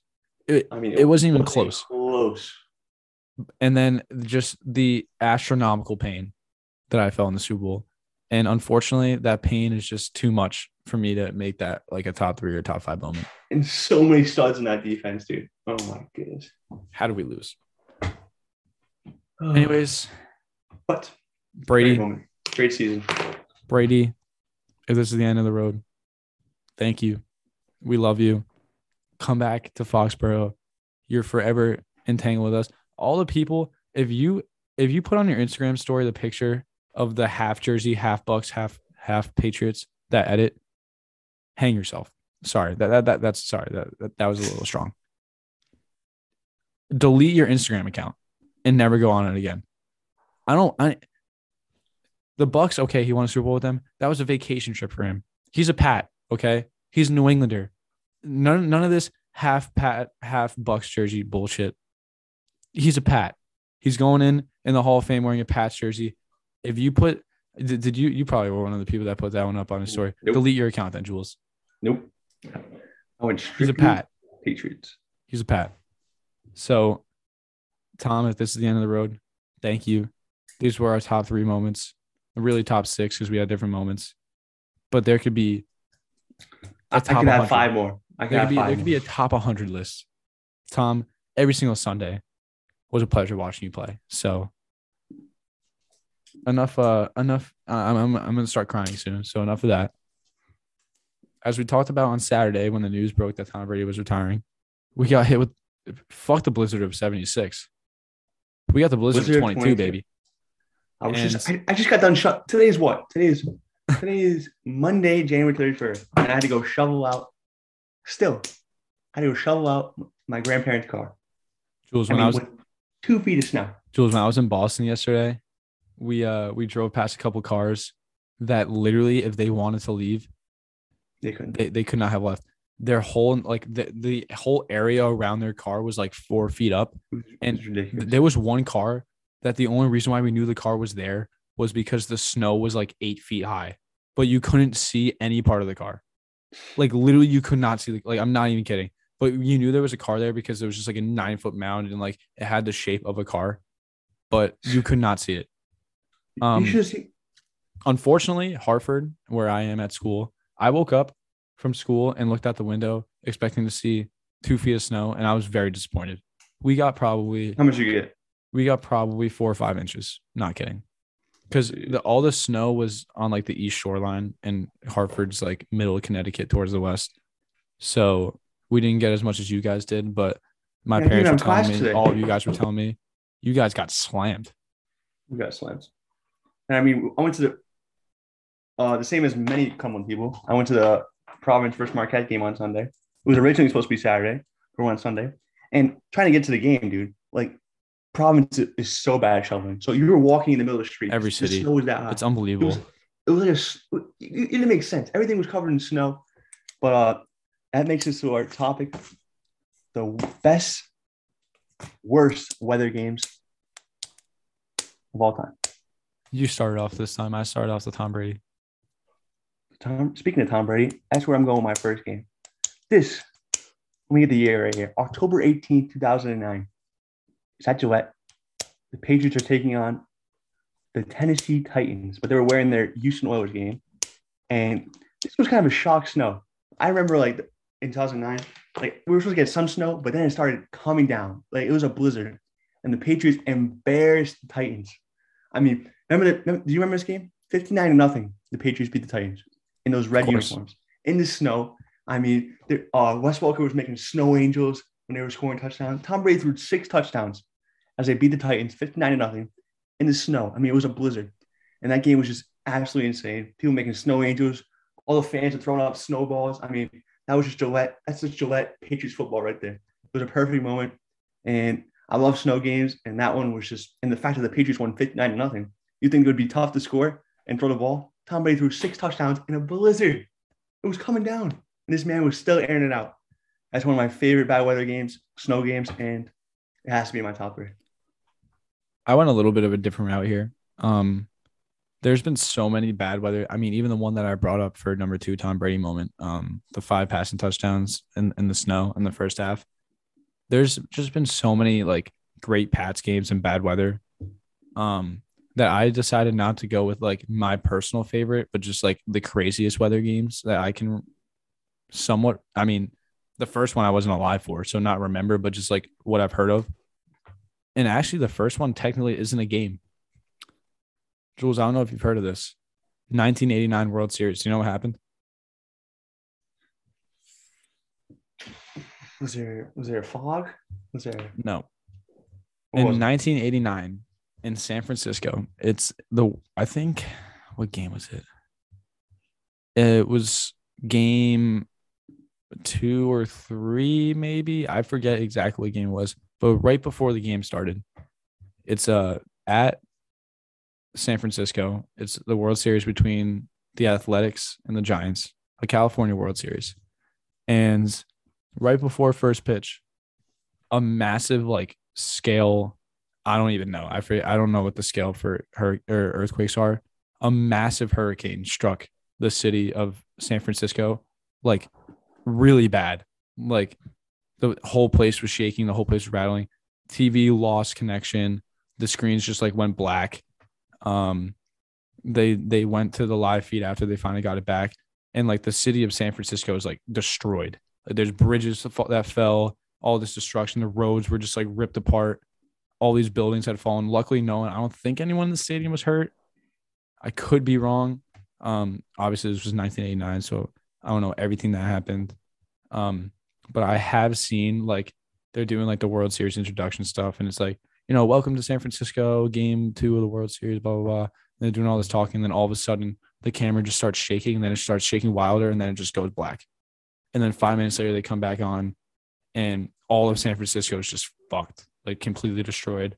They postponed the uh, World Series for at least a couple days. Could have been longer, maybe a week. Um, and then I'm pretty sure the anything is possible. Turn me up in the headphone. Soundstripe. Yeah. Grind to get a lot of dough and dirt through all the obstacles, cause anything is possible. Yeah. Oh man, I got a lot of gold. Stack that bread and All right. Well, we got a little disrupted there. Uh, don't know what happened. A little bit of technical difficulties, but um, going back to what I was saying, yeah, just finishing up on the World Series. Earthquake rocks San Francisco. Postpone the World Series. I mean, I've never seen anything like that, like an, an earthquake or like a, a hurricane or a tornado, anything like that. Just like, you know, you see bad rain games, you see bad snow games, an earthquake postponing one of the biggest games of the year, the World Series. Um, that's crazy. I wasn't alive for it, obviously, like I said, but that's got to be top three. I mean, that's you, you might never see anything like that ever again. I agree. I mean, if that happened today, I mean, social media would blow up. That would be everywhere. I mean, nothing's even came close to that, right? Have we ever had bad weather like that before? I mean, that's not even. I mean, I guess That's not even. That's like bad a, weather. That's like a, That's just like Is- a, a natural disaster. Isn't that what that's called? is it recording? Yeah. Oh shit. No. Oh yeah, yeah, exactly. Like it's a natural disaster. Like that'd be like it'd be like a tornado like happening like during the Kansas City, the Bengals versus uh Chiefs game. A tornado like ripping apart the city mid game. Like if that happened today, it would be unreal. I only put that three because I wasn't alive for it. Um, but that's probably that. I mean, that's got to be the wildest one ever.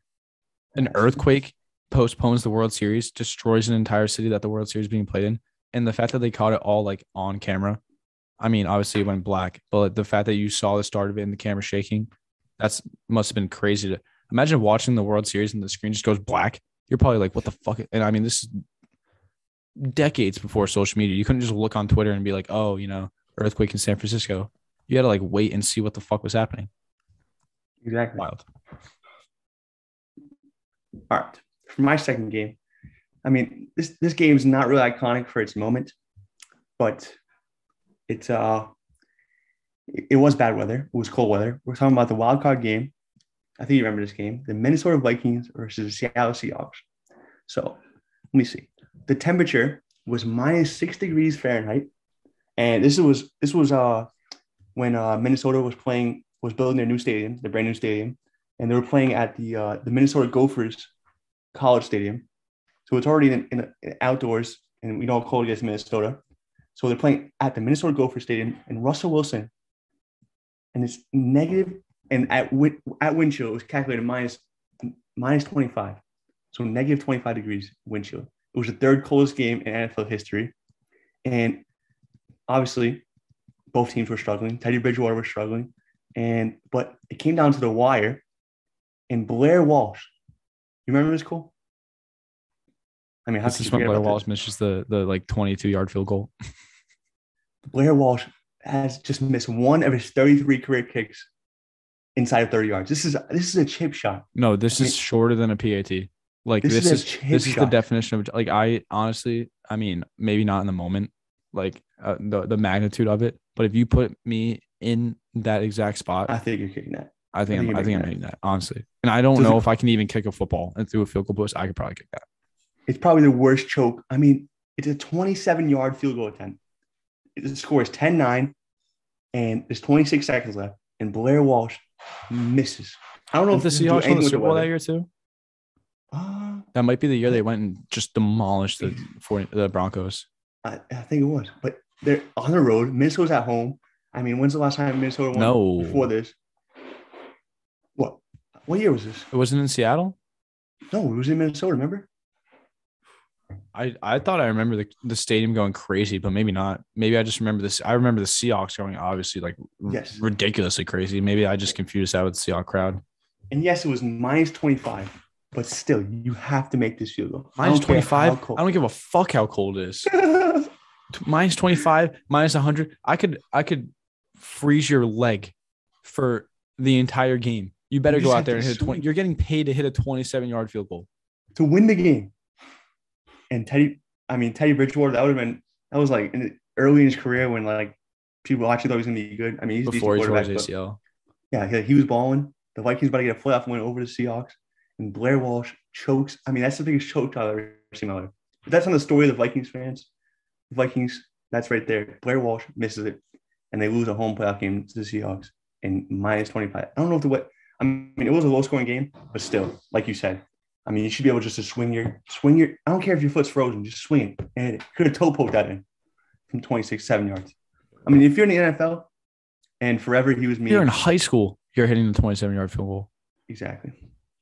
And that's a good one i like that one i do remember that i mean i, I remember that game more for the blair walsh miss than the weather but yeah. third coolest game in NFL history. Pretty crazy. uh number two tuck rule Of course. I mean, it literally it literally changed the course of Patriots history, possibly. I mean, I mean, we ended up we ended up winning our first Super Bowl ever later that year. Um, certainly changed the Raiders franchise forever. Don't think they've won since, changed the rule book forever. and it cha- it, it changed the NFL forever. The tuck rule was a real thing back then. So everyone likes to like say that Tom Brady has the reps in his pocket and that that was a bullshit call. No, that was the right call. It might have been a bullshit rule, and it it was uh later taken out of the rule book as it should be because it is a bullshit rule. But at the time, it was a rule, and the refs call the rules. That's what their job is, and that's what they did. They made the correct call.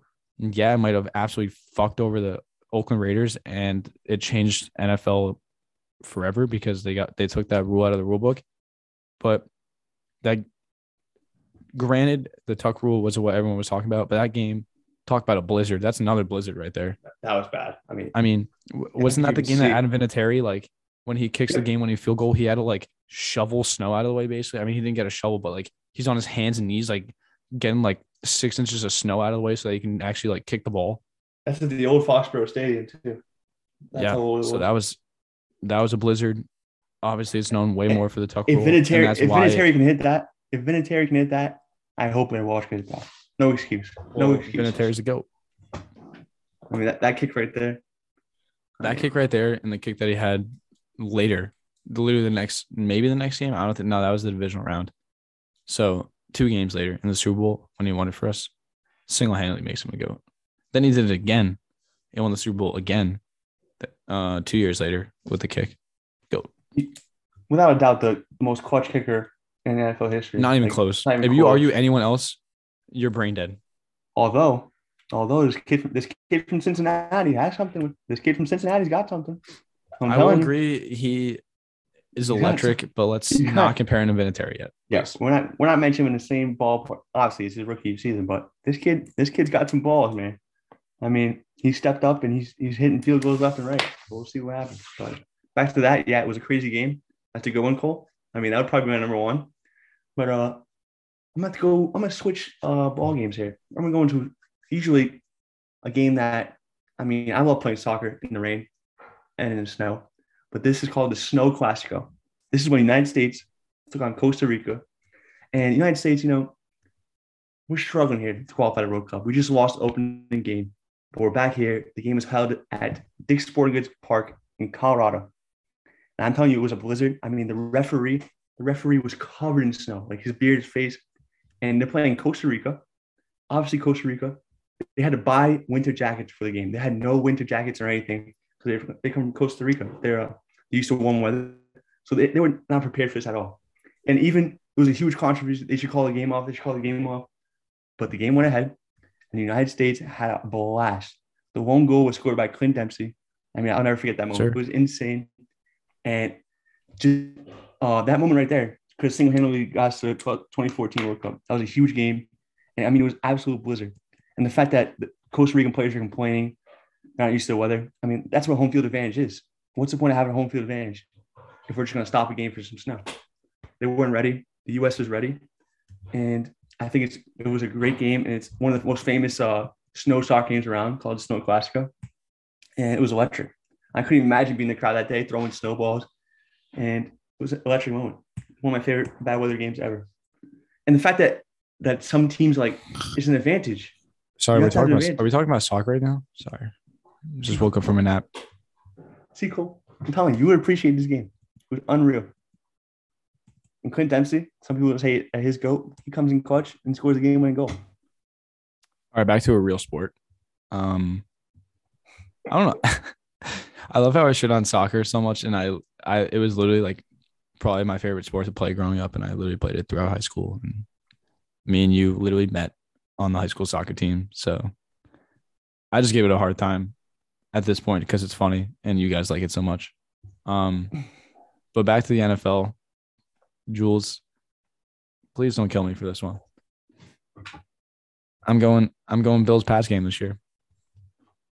What? Number one, Bills Pats game, first one this year, 2021. No, you're not. No, Yeah, yeah. That's your Only number because, only because, okay, I get the earthquake, probably wilder than that. Tuck rule game, way more infamous, way more wild. But you might never see a game like that ever again. You know, you get snow games and you get wild stuff that happens in snow games, but you don't get snow games mixed with 50 mile an hour winds and return men, Gunner or uh or I don't even know how to say his last name, Gunner or or Lesky or or Lobsky, whatever his last name is. Pre-game standing at the 50 yard line and throwing the ball straight up in the air and runs backward 20 yards to the 30 yard line to field it because the wind's carrying it that hard. You see a kicker kicking a 30 yard field goal t- during warmups and it literally goes straight towards the middle and then just hooks all the way right, like basically into the stands. You will never see the anything like that. when again. like the third deck, the wind was up When you were kicking with the wind, the, the kickoff when like and yeah, the kickoff to start the game literally went like out of the stadium. You- will you will never see a game like that again. Mixed with the fact that the Pats won a game with Mac Jones going two for three passing, one of them being a screen pass, the other one being just a miraculous catch by Jonnu Smith. They won the game just running the ball. You will never. That is just the craziest game in terms of like the way the the Pats decided to play it and win that game, and just the mixture of the wind and the snow. I If mean, you were ever gonna bet the under on a game, if you were ever gonna put your life savings on an under, it was that game. If the, what was the score of that game? Wasn't it like fucking? I don't think it went over twenty four. What was think the? Pats the Pats scored one touchdown, right? Damien Harris scored the touchdown. Yep. And then somehow we got two field goals, I think. What was it? 13 7, 13 10? I'm checking right now. It was 14-10. That was the score of the game. So 24. I yeah, mean, that's right. We took we kicked two field goals and then instead of an extra point, we went for a field goal. and then Josh Or, Allen, uh, two point conversion. you got to admit, I didn't even appreciate this. Josh Allen was firing. He was still firing. He was still throwing cannons in the weather. He's not a cannon. But throwing against that wind, it was insane. I remember before the game, everybody's like, to be honest, I think you can't call that game. Like, never gonna call a game because of wind in the NFL. But if you were ever gonna call a game, dude, like you actually could not play football that game. Like that was ridiculous. Yeah, you had to play. You had to play rugby. That's how Yep. the Pats won. That, And- that's that's why it's number one. Probably, I mean, a lot of it probably has to do with it being fresh in my mind. But the wind, the way the wind just completely dictated how the game was going to be played. I've never seen weather play such a big factor in a game, other I than mean, what- the World Series when literally it stopped the World Series from being played. the, the, the Pats took advantage. We have to talk about adjusting. You have to admit, I give Belichick a hard time, but he he, he knows the For whatever weather. reason. That was a great adjustment. The Bills weren't ready. I mean, the Bills were at home, and the Patriots were more ready for the weather than the Bills. Yep. Okay. Great game. It was crazy. Now we got two segments left. Two segments that we do every single week. Everyone's favorite. The first one being the conspiracy theory. Jules, did we decide whether we would we are we doing chemtrails? What what are we doing? Or no, was it Oh, global warming. okay? Yeah. Oh, right. Oh Fact. no, dude! I want to get canceled, dude. I'm gonna I come want out. to get canceled because of you.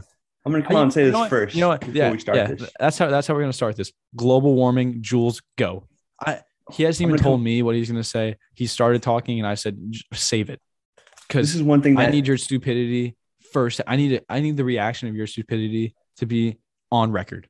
this is one thing that all right. Obviously i believe in some parts global warming. Yes i do. Actually i don't even call it Some. global warming. I- i'm going to say climate change. I think there's climate change yes. But global warming let me tell you this. So we when did we start first hearing about global warming this was during uh well when i first heard, when i started first hearing about it was during obama's uh presidency. And he said oh the sea levels are rising. All these all these places that are on the coast are going to fall apart. I mean, are going to be uh, completely drowned out. The water's going to take over. But yet, what, what, what does Obama do? He buys a mansion on Block Island. He buys a mansion on Block Island.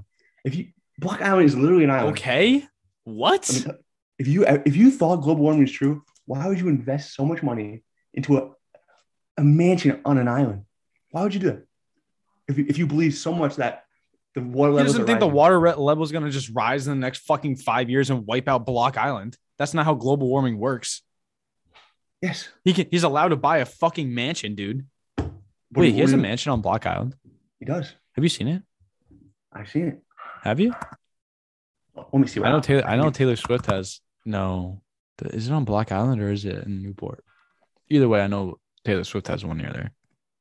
Dude, that proves literally nothing. That that that is one of the dumbest arguments to global Oh, warming it- I've ever heard in Martha's my life. Vineyard. Martha's Vineyard. That is one of the stupidest. Like, at How? least some people try and come out and like come with facts. Dude, you're saying because Obama bought a fucking mansion in Block Island or Martha's that's- Vineyard that he doesn't believe in that's what the- global warming? Listen, that's That the is first thing. crazy. Listen, that was my first point. I'm gonna keep going. I'm just saying. This man's not allowed to, dude. He's probably gonna sell it in ten years. Global warming doesn't just mean like, oh, the world's heating up and all the fucking icebergs are just gonna melt now and everything's gonna get wiped away. That's not That's what what that it- means. That's that's what they're making it seem like. Like we have like No, they're making like- it seem like we need to start paying attention to it now so shit like that doesn't happen like 100, 200 years from now because that's the track that we're going on.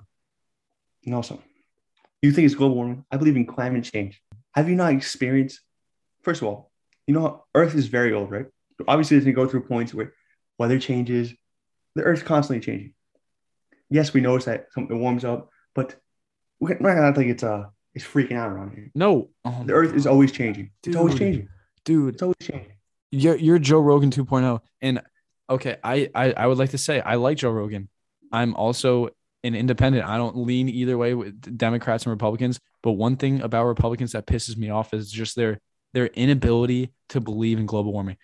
People people say climate change because it makes it sound less scary. It makes it sound like it's this natural thing, right? If you say climate change, the climate is changing. You're arguing that the climate is changing. Of course, the climate changes. You know, we've had the ice age. We've had a hotter. We've had hotter times. But climate change makes it seem like global warming that like humans aren't impacting the climate whatsoever. If you don't think the humans that humans are somewhat all this shit that just all the evidence that there is from when humans really started taking off with technology and all this like um fossil fuels up in the air, all this shit. Dude, the amount of rapid heating that the world has been experiencing, yes, even if there is somewhat of a climate change and we were going from an ice age, more of an ice age towards more of this like hotter climate weather that like the earth seems does kind of follow a pattern. It's never been this fast, this drastic, and it's never been this hot. And the ice caps have never been melting like this. Even when we were going through periods of just extreme heat and extreme like temperature change in, in terms of that sort of way, no one was talking about ice caps melting. No one was talking about penguins and and polar bears and all this all these habitats that that need cold weather losing their homes. That was never an issue before this. It's because humans are rapidly changing global warming. It is a, it is a real thing. And yes, climate change is also a real thing and there are patterns to the earth, but just because there's patterns to the earth does not mean that the humans are doing absolutely nothing. That Yes. we are heightening the problem by tenfolds. Yes, but listen to this. Listen to this. If you really thought, And you think Hey. that, that that's not true because Barack Obama bought a house No, in I'm Martha's just- Vineyard. I'm just bringing up one point. I'm just bringing up one point. I'm That's a stupid going. point. How's it? How's it a stupid point? What does that prove? That, doesn't- that doesn't prove anything. That proves that you wanted a house in. Martha's Vineyard. He because he has a lot of money. And he's a rich politician, and he's got Secret Service agents around him, and he wants to spend time with his family, Martha Vineyard. That's what that proves. You, you, if global warming was a serious problem, you don't think the government would be more invested in that? Seriously. should be. That's the problem. It's hard to be when one side Why? thinks it's not real and one side thinks it is. Listen, It's hard for anyone to come to an agreement at one when, point, when there's that- two sides just butting heads the whole time. This two party the- system that America has really needs to fucking go. I'm sorry. You either need to have more parties or you just like we need to come together. This is getting ridiculous.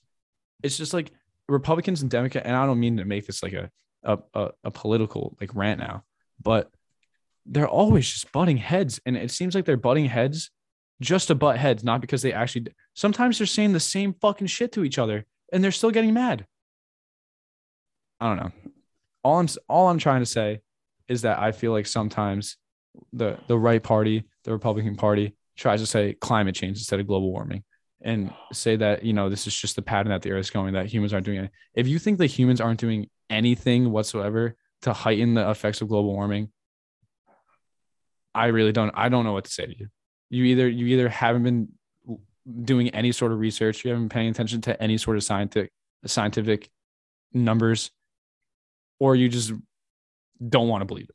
Listen, I'm more worried about deforestation than climate change, to be honest.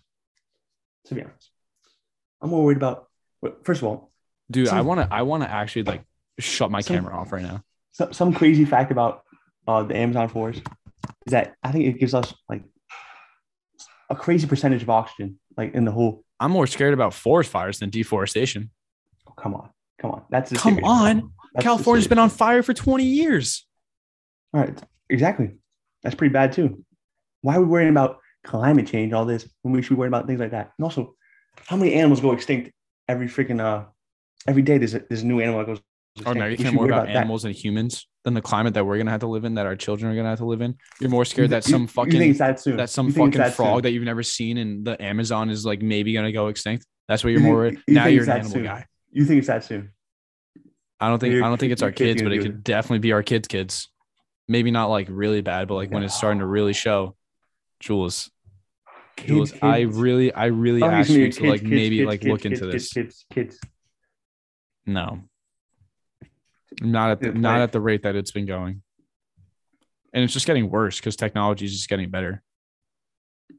I mean, hopefully that we find ways to like not have to use fossil fuels and recycle better and stuff like that. But climate change, climate change, climate change is real. I don't want to make it sound, and I don't mean to p- pin all Republicans in, into one side, and Democrats Actually- actually are are not to not be uh, blamed either. Democrats are not to not be blamed either. Everyone has to take part in the blame, and I don't mean to group everyone together as Republicans. I'm sure there's people out. There. My biggest point about bringing Republicans into it is it seems like they're just butting heads with Democrats for like no fucking reason, and the Democrats are doing the same thing. No, like I'm trying to say here, like no one is perfect in this scenario. No one is to not be blamed. But I love There just they- needs to be how- some sort of uniformity in this because it's definitely a real problem. You know what I love though? It's us. Oh, you have to recycle. You do this. You do that. They're blaming the average American. What? How? This is this is a big government problem. talking about China. China is like one of the most polluting and the most CO two. Why? Why are you yelling at us? I agree with to that. Recycle and do that. How? What is we gonna recycling going to save the planet? Absolutely not. There's No, I do chance. agree with that. And then Like- what else we doing? like how much Straws? Are you recycling can? I really do to help? What you want me to? You think turning the water off for a fucking minute is really gonna Yeah. say? I, I do. I, about I, I worry do about the factories, the millions of factories. That's why No, like, I agree oh with that. I just think there needs to be some like more u- uniformity because sometimes it just seems like people want to not not believe in global warming just because the other side does, or the other side wants to believe in global warming just because the other side doesn't. It's like it's it's always this political bullshit, dude. I I I hate politics, man. That's why I try to stay in the middle and I try not to talk about it a lot. But I must say, I think Joe Rogan's actually he's actually a big advocate for global warming. He does Good. believe it. But what was I gonna Good. say? Even if the US, we clean up our act, right? We start doing we start lowering our CO2 emissions, there's still China. You think, you think they're gonna listen to us? If we stop, there's still the other side of the world that's gonna keep doing this. So why why why should we why should we have to deal with this? I mean, India, India and China are like one of the your argument that just because India and China is polluting doesn't mean that we should. I, I I agree with your point about like them being like, oh well, the average American has to recycle more. It's like, okay, well, this is more of like a political, like government official kind of issue. exactly. But just because China and India aren't worrying about it doesn't mean that America shouldn't be like at the forefront of it. Yes, but what if we stop and they don't stop? Is it uh, is is it going to make a big change on the earth? We go to war, baby. We love going to war. The global warming war. That's what's going to happen, World War Three, global warming. and we're gonna we're gonna send more innocent right. Americans. So I might I might have gone a little mad at you a little prematurely. So just to be sure here, you you believe in global warming, you just don't think it's a think big it's- problem. I'm I'm confused. I don't think it's as big as the issue as they make it. Because if it was, I feel like they would do something more. Okay, well I'm glad you at least believe it. Um I do hope you maybe do some more research because it is actually kind of alarming how big of a deal fucking global warming is, to be honest. Also, what about uh? I'm more worried about the water polluting our waters. Remember, remember that podcast? I remember listening to Section Ten podcast. We'll talk about Trash Island. I mean, should we? why don't we clean up our oceans Iconic first? episode. We should be cleaning up our oceans first. Yeah, I feel like there's more bigger problems to deal with, like cleaning up the oceans, deforestation, and then global warming. It needs to go in the back for a little bit. We need to clean up those things first, and then we take care of that. That's my final take on global warming.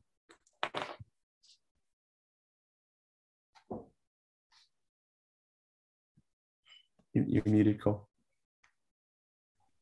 Thank you. Last part of the show. Now that we got that out of the way, global warming is real. And no matter what side of the party you want, we, shame- need, we need to come together and we need to figure out a way to solve this. It is going to be a real issue, maybe not in our lifetime, but that doesn't mean we shouldn't care about it. Anyways, on to picks. I don't, I think we shouldn't count Super Bowl picks just because we'll be doing No, another too, too far out. we'll do we'll be doing another pod but i also came with super bowl picks and then realized that that that was two weeks away Save them. We can do a Super Bowl. We can do a Super Bowl do some episode. more research now hopefully you fucking I'll did go some. first. all right I'll go first. So, as as I'm, you know what? Yesterday, our buddy Tyler Kolek was at the dunk, but he was in a Marquette jersey, and me, the Providence Friar fan himself, I was cheering for Tyler. I wanted to go off, and he played a great game. I think he was like Marquette's second top scorer. And at one point, he was hot. He hit two threes in a row. Should have been three. One rimmed out. We had a great game. Most of the Cumberland kids were there. Cole.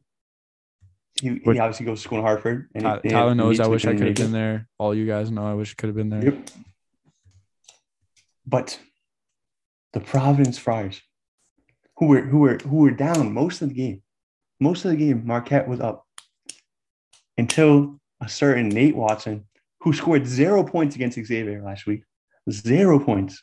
He finally showed up. He throws down a vicious dunk. The, the Dunkin' Donuts Center erupted. I mean, I haven't heard it like that all season. I've been to many games. It, it was electric in there. And the PC Friars are now 13 and 0 at Dunkin' Donuts Center, and they're 18 and 2 on the season, and they are now ranked 15th. Do you think they're not going to beat St. John's on the road tomorrow, nine o'clock? Damn right they are. Providence Friars money line. I don't know if the spread is yet.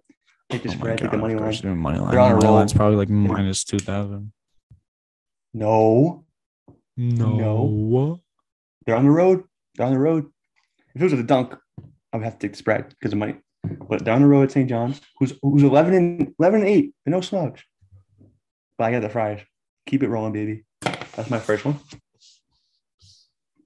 Cole, you want to go? We, or we're going to do uh, i thought I'm we should do three. in a row here I'll do three in a row. go ahead We're going to switch over to the NBA tonight. Tonight, the Celtics are minus six and a half against the Heat. But guess what? Celtics don't cover spreads. Give me Miami Heat plus six and a half. I love the Celtics. They've been playing pretty good lately, but they don't cover spreads. I think the Celtics dub, but the Heat keep it close. Heat plus six and a half. That's my second pick. And we're going to go over to good old fashioned. And we're going to stay with NBA. We're going to stay with the NBA. Actually, no, we're not. Actually, yeah, we are. what are we doing here jules we're gonna stay with the NBA. Also playing tonight are the Golden State Warriors taking on the Houston Rockets. But guess what? Guess what? We're going Rockets plus 11. I think it's a lock. I really do think it's a lock. I think Jalen Green goes off. I mean, the Warriors, they're so inconsistent. One day they're going off. I really don't think Klay and, and uh, Curry have blended back together. Curry has not been the same. So I'm taking the Houston Rockets plus 11. Those are my three locks from Jules. Three basketball picks. Oh, you ready? I am. Celtics are hot. Jules, I agree that they win, but they get the spread. Minus six and a half Celtics. Lock it. What? Lock it in. No. Then tomorrow night, Boston Bruins following He's going all Boston, huh? following an, a devastating, devastating loss to the embarrassing to the Dallas Stars, six to one. Tyler Seguin, ex Boston Bruin, just lit it up. They're playing Seattle Kraken expansion team, first year in the league. They're trash. Bruins bounce back game. They've been hot. Take their money line. I'm pretty sure the spread's probably one and a half, like every hockey game is. It's it's always hard to go spread. So I, I'm gonna have to right go. It I'm gonna right have to go money line on that one. Ooh, the, Bru- the Bruins are minus 260. Minus 260. All right, I'll take it. Give me minus 260. I'll take that any day of the week. And then um we got Clippers Pacers tonight, right? I think that's tonight, 7 p.m. in Indianapolis. Both teams very much underperforming. The Pacers 18 and 33 after the year that they had last year. I mean, that's embarrassing. Clippers 26 and 26. I get Kawhi has been playing, but PG, step it up, would you? The line is even, spread even. So my money line pick. You want to guess, Jules? Let's hear it. You want to guess? Nope. I, I have no idea where you're going here. We're right in LA. I got I got hope. ESPN says a player to watch is Reggie Jackson. Okay. Is PG out? If PG's out, Yeah. I'm going Indy. He's out. He's out. Down. He's, out. been out. He's been out, man. He's still out. No, he's not. He is. Injury report. Ivica Zubac. That's it. Paul George is back, It doesn't say he's not. bro. You want to see? You want to see the ticket? You want to see the ticket? Tickets? Tickets are low as two dollars to go see that game. Two dollars. All right, you know what? Fuck it. I'm gonna go another NHL game. How about that? And that one doesn't count. I'm not gonna lie. Caught me a little off guard. Like I said, I had my Super Bowl picks. Then I realized, well, shit. So I'm, I'm gonna go. I'm gonna go a new pick for you tonight in Toronto. In on er, in Toronto, Canada, we got the New Jersey Devils versus the Maple Leafs. The Maple Leafs minus 380 favorites. I can't. I can't go money line. That is that's like Jules going money line with the the St. John's with PC. I mean, I, I don't try and get free picks like this kid. wow. Toronto Maple Leafs are 27 and 10. Devils are 15 and 23. So obviously Maple Leafs are the clear favorites, but the over unders at six. Hammer the over. Absolutely destroyed the over in that game. The Maple Leafs might score six themselves. Whoa, easy there. So I got Bruins money line. I got Celtic spread. I got mid. I, I kind of want to make this my UFO lock of the week. I, I'm I love this, and I'm just catching it now. But yeah, over six, hammer it. Those are my, those are my three picks. Jules Over lock of the week, please. My lock of the week. We're going to FIFA World Cup qualifying. The USA national team coming off a tough loss in Canada. We dominated them. Couldn't put the ball in the back of the net. Yeah, that was They embarrassing. We dominated possession. We dominated. We lose to. Canada two nothing. What is this? What what Canada's good what are we doing here? All I keep hearing from you Reese is how good this USA team is. Yeah, Yep. when Aiden's hopeful about a USA team, that's how I know they're pretty good. And we lose two nothing to Canada, I guarantee victory. guarantee. 2 2, February 2nd. I guarantee victory. I mean, I guarantee. th- There's no way the U.S. loses this game to bottom of the table Honduras, bottom of the qualifying table Honduras in Minnesota. It's going to be cold. It's going to be outside. Honduras not used to it. I guarantee U.S. victory. If they don't win this game, I, if they don't win this game, I won't be cheering for the U.S. in the World Cup. Give me a team. Shut the fuck up. If they if they don't win, I guarantee a victory. I I guarantee. Take your money. This is a UFO lock, lock, lock, lock, lock. Take every dollar you have from your bank account and put it on the US. Okay. That's how confident. My lock of the week. I'm gonna. I, I, I'm. I'm gonna. We we've never done this before. I'm gonna change my lock of the week. I said I like the Toronto over six. I'm gonna make that my lock of the week. But my my pick that I have now that I was gonna have be my lock of the week. I'm not as confident as that one. I'm gonna make this one my third one. Wow. West Virginia is going into Waco, West Texas. Virginia. West Virginia is going into Waco, Texas to play Baylor at home. Now, Baylor is the number eight team in the country. We're national champions last year. Still got some a lot of good players that they had last year back on the team. Great team still. But they're minus 13 coming off of a loss. Uh, I think I think they lost yesterday. Did they lose yesterday? Maybe maybe it was Saturday. Tough loss. Who'd they play against? Let me see actually. I remember seeing it. I forget who they played. They lost to Alabama. Tough loss to Alabama. They've lost three of their last six. So they're going downhill a little bit here. I don't think West Virginia pulls the win in, but minus 13 is a lot of points. I got West Virginia plus 13. I think they keep it at least decently close. And college basketball games usually, especially conference games, are pretty close. Um, no matter who the matchup is, unless one team's just like super dominant. But like I said, Baylor's been slipping a little bit lately. West Virginia, not the best team in the Big 12, but they're going to keep it close tonight. Plus 12, All right. plus 13, West Virginia. So repeat your, your UFO lock of the week. Is So my UFO lock of the week: Toronto Maple Leafs, New Jersey Devils tonight over six. Lock. you guarantee it. You guarantee I it. I literally, I might guarantee it. I might guarantee I don't know what it is, but whatever the uh, Maple Leafs um, over under is for their team score, hammer the over on that too. I think they get the six themselves. And Cole's not a betting man, people. He's not a betting man. Not a betting man. I won't be throwing any money on these games. I'm I'm sorry if I might take it right these- now. I'm sorry if any of these picks convince you guys to bet on them because I'm I'm losing you money and not me. I won't be betting, but if I Cole. were a man to bet, these would be my picks. New Jersey Devils, right? New Jersey Devils. I watched the New Jersey Devils lose to the Bruins five to two. Guess what? That's seven goals right there. Seven. Guess how many you National need? League. Six. You need six for a push at least. OT included.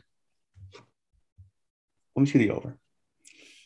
Over six and a half. You really think so, dude? It's it's six. Ooh, At least where I see it. This one's got six and a half. Do I take it still? Fuck it. Six and a half. All right. So basically, yeah, seven. You need seven anyway. Yeah, you need seven anyways for not right, push. I'm putting, putting 25 bucks on it, Cole. Twenty five bucks. That's how confident I am. All right. Well, don't. If I lose your money, it's not my fault. We're riding with you. All right. That wraps it up for this is episode eight, I believe. Yep. Nine. Nine. No, you're right. It's oh. eight. Episode eight. And next week, not next week, two weeks from now, the NFL season will be over, which will be a very Sad. sad time for sports fans. Very sad. But a great season, and we're looking forward to a special Super Bowl episode. Real quick, actually, Jules, now that we're on the topic of Super Bowl, I would like to say that championship weekend, AFC and NFC championship weekend, is better than the Super Bowl weekend. You know why? You get two games. You get two games of basically the same caliber of football. I mean, it's the final four teams. So basically the same caliber of football. You get a, a whole day worth of football. And it's nothing but football. It's like a regular Sunday or like a, a regular like game. It's just Become- you don't like the commercials? Come on. you're, you Uh, the Super Bowl has just become more of a media event than football It games. definitely is. It definitely is. It is a halftime show. It's commercials. It's all this pregame stuff. It's all this postgame stuff. It's everything. really. And it, the game is always fantastic, but it takes away a little bit from the game. And for that reason, we get two games that basically have the same amount of intensity, same amount of uh, skill. In the championship game, you get two of them, and it's nothing but football. You don't But get it's these a- shenanigans. it's a betting man's dream, Cole, is the Super Bowl. Heads, tails, Guess I'm not a betting man. Nash, the national anthem. What do you think this year? Who's, who's even doing the national anthem this year? Couldn't Great question. We'll But- save it for the Super Bowl episode. We'll save it. but information for the hammer- Hammerheads. Hammerheads. Hammer. It was it was heads yesterday. You think so? It it was heads yesterday. That's not a you think so? It was I heads bet, yesterday. I actually bet heads last year, and it hit. So I don't know, Cole. and it Let's do hit. again. It did hit. There you go. That's the worst because if you st- if you start your night off like we're not even a second into this night the game hasn't even started yet. You you could be already in the hole. If you don't Sucks. hit that. But it's it's electric. It is electric. The coin toss. The And then, yeah, and then the really classic. Gatorade color too. Oh yeah. We'll, we'll get into this next week. I just you, you brought it up. I just wanted to say we, we were talking about championship weekend this podcast. I prefer it personally. It was a great weekend. I enjoyed both games. And it's gonna be sad when the football season's over, but guess what we have? We get to look forward to the draft, I guess. Yep. And NBA finals, playoffs. That'll wrap it up, guys. Wraps Uh, up. Thanks for listening. Appreciate you guys coming out, showing support as always. Hope you enjoyed it, and uh, we'll see you next time, guys.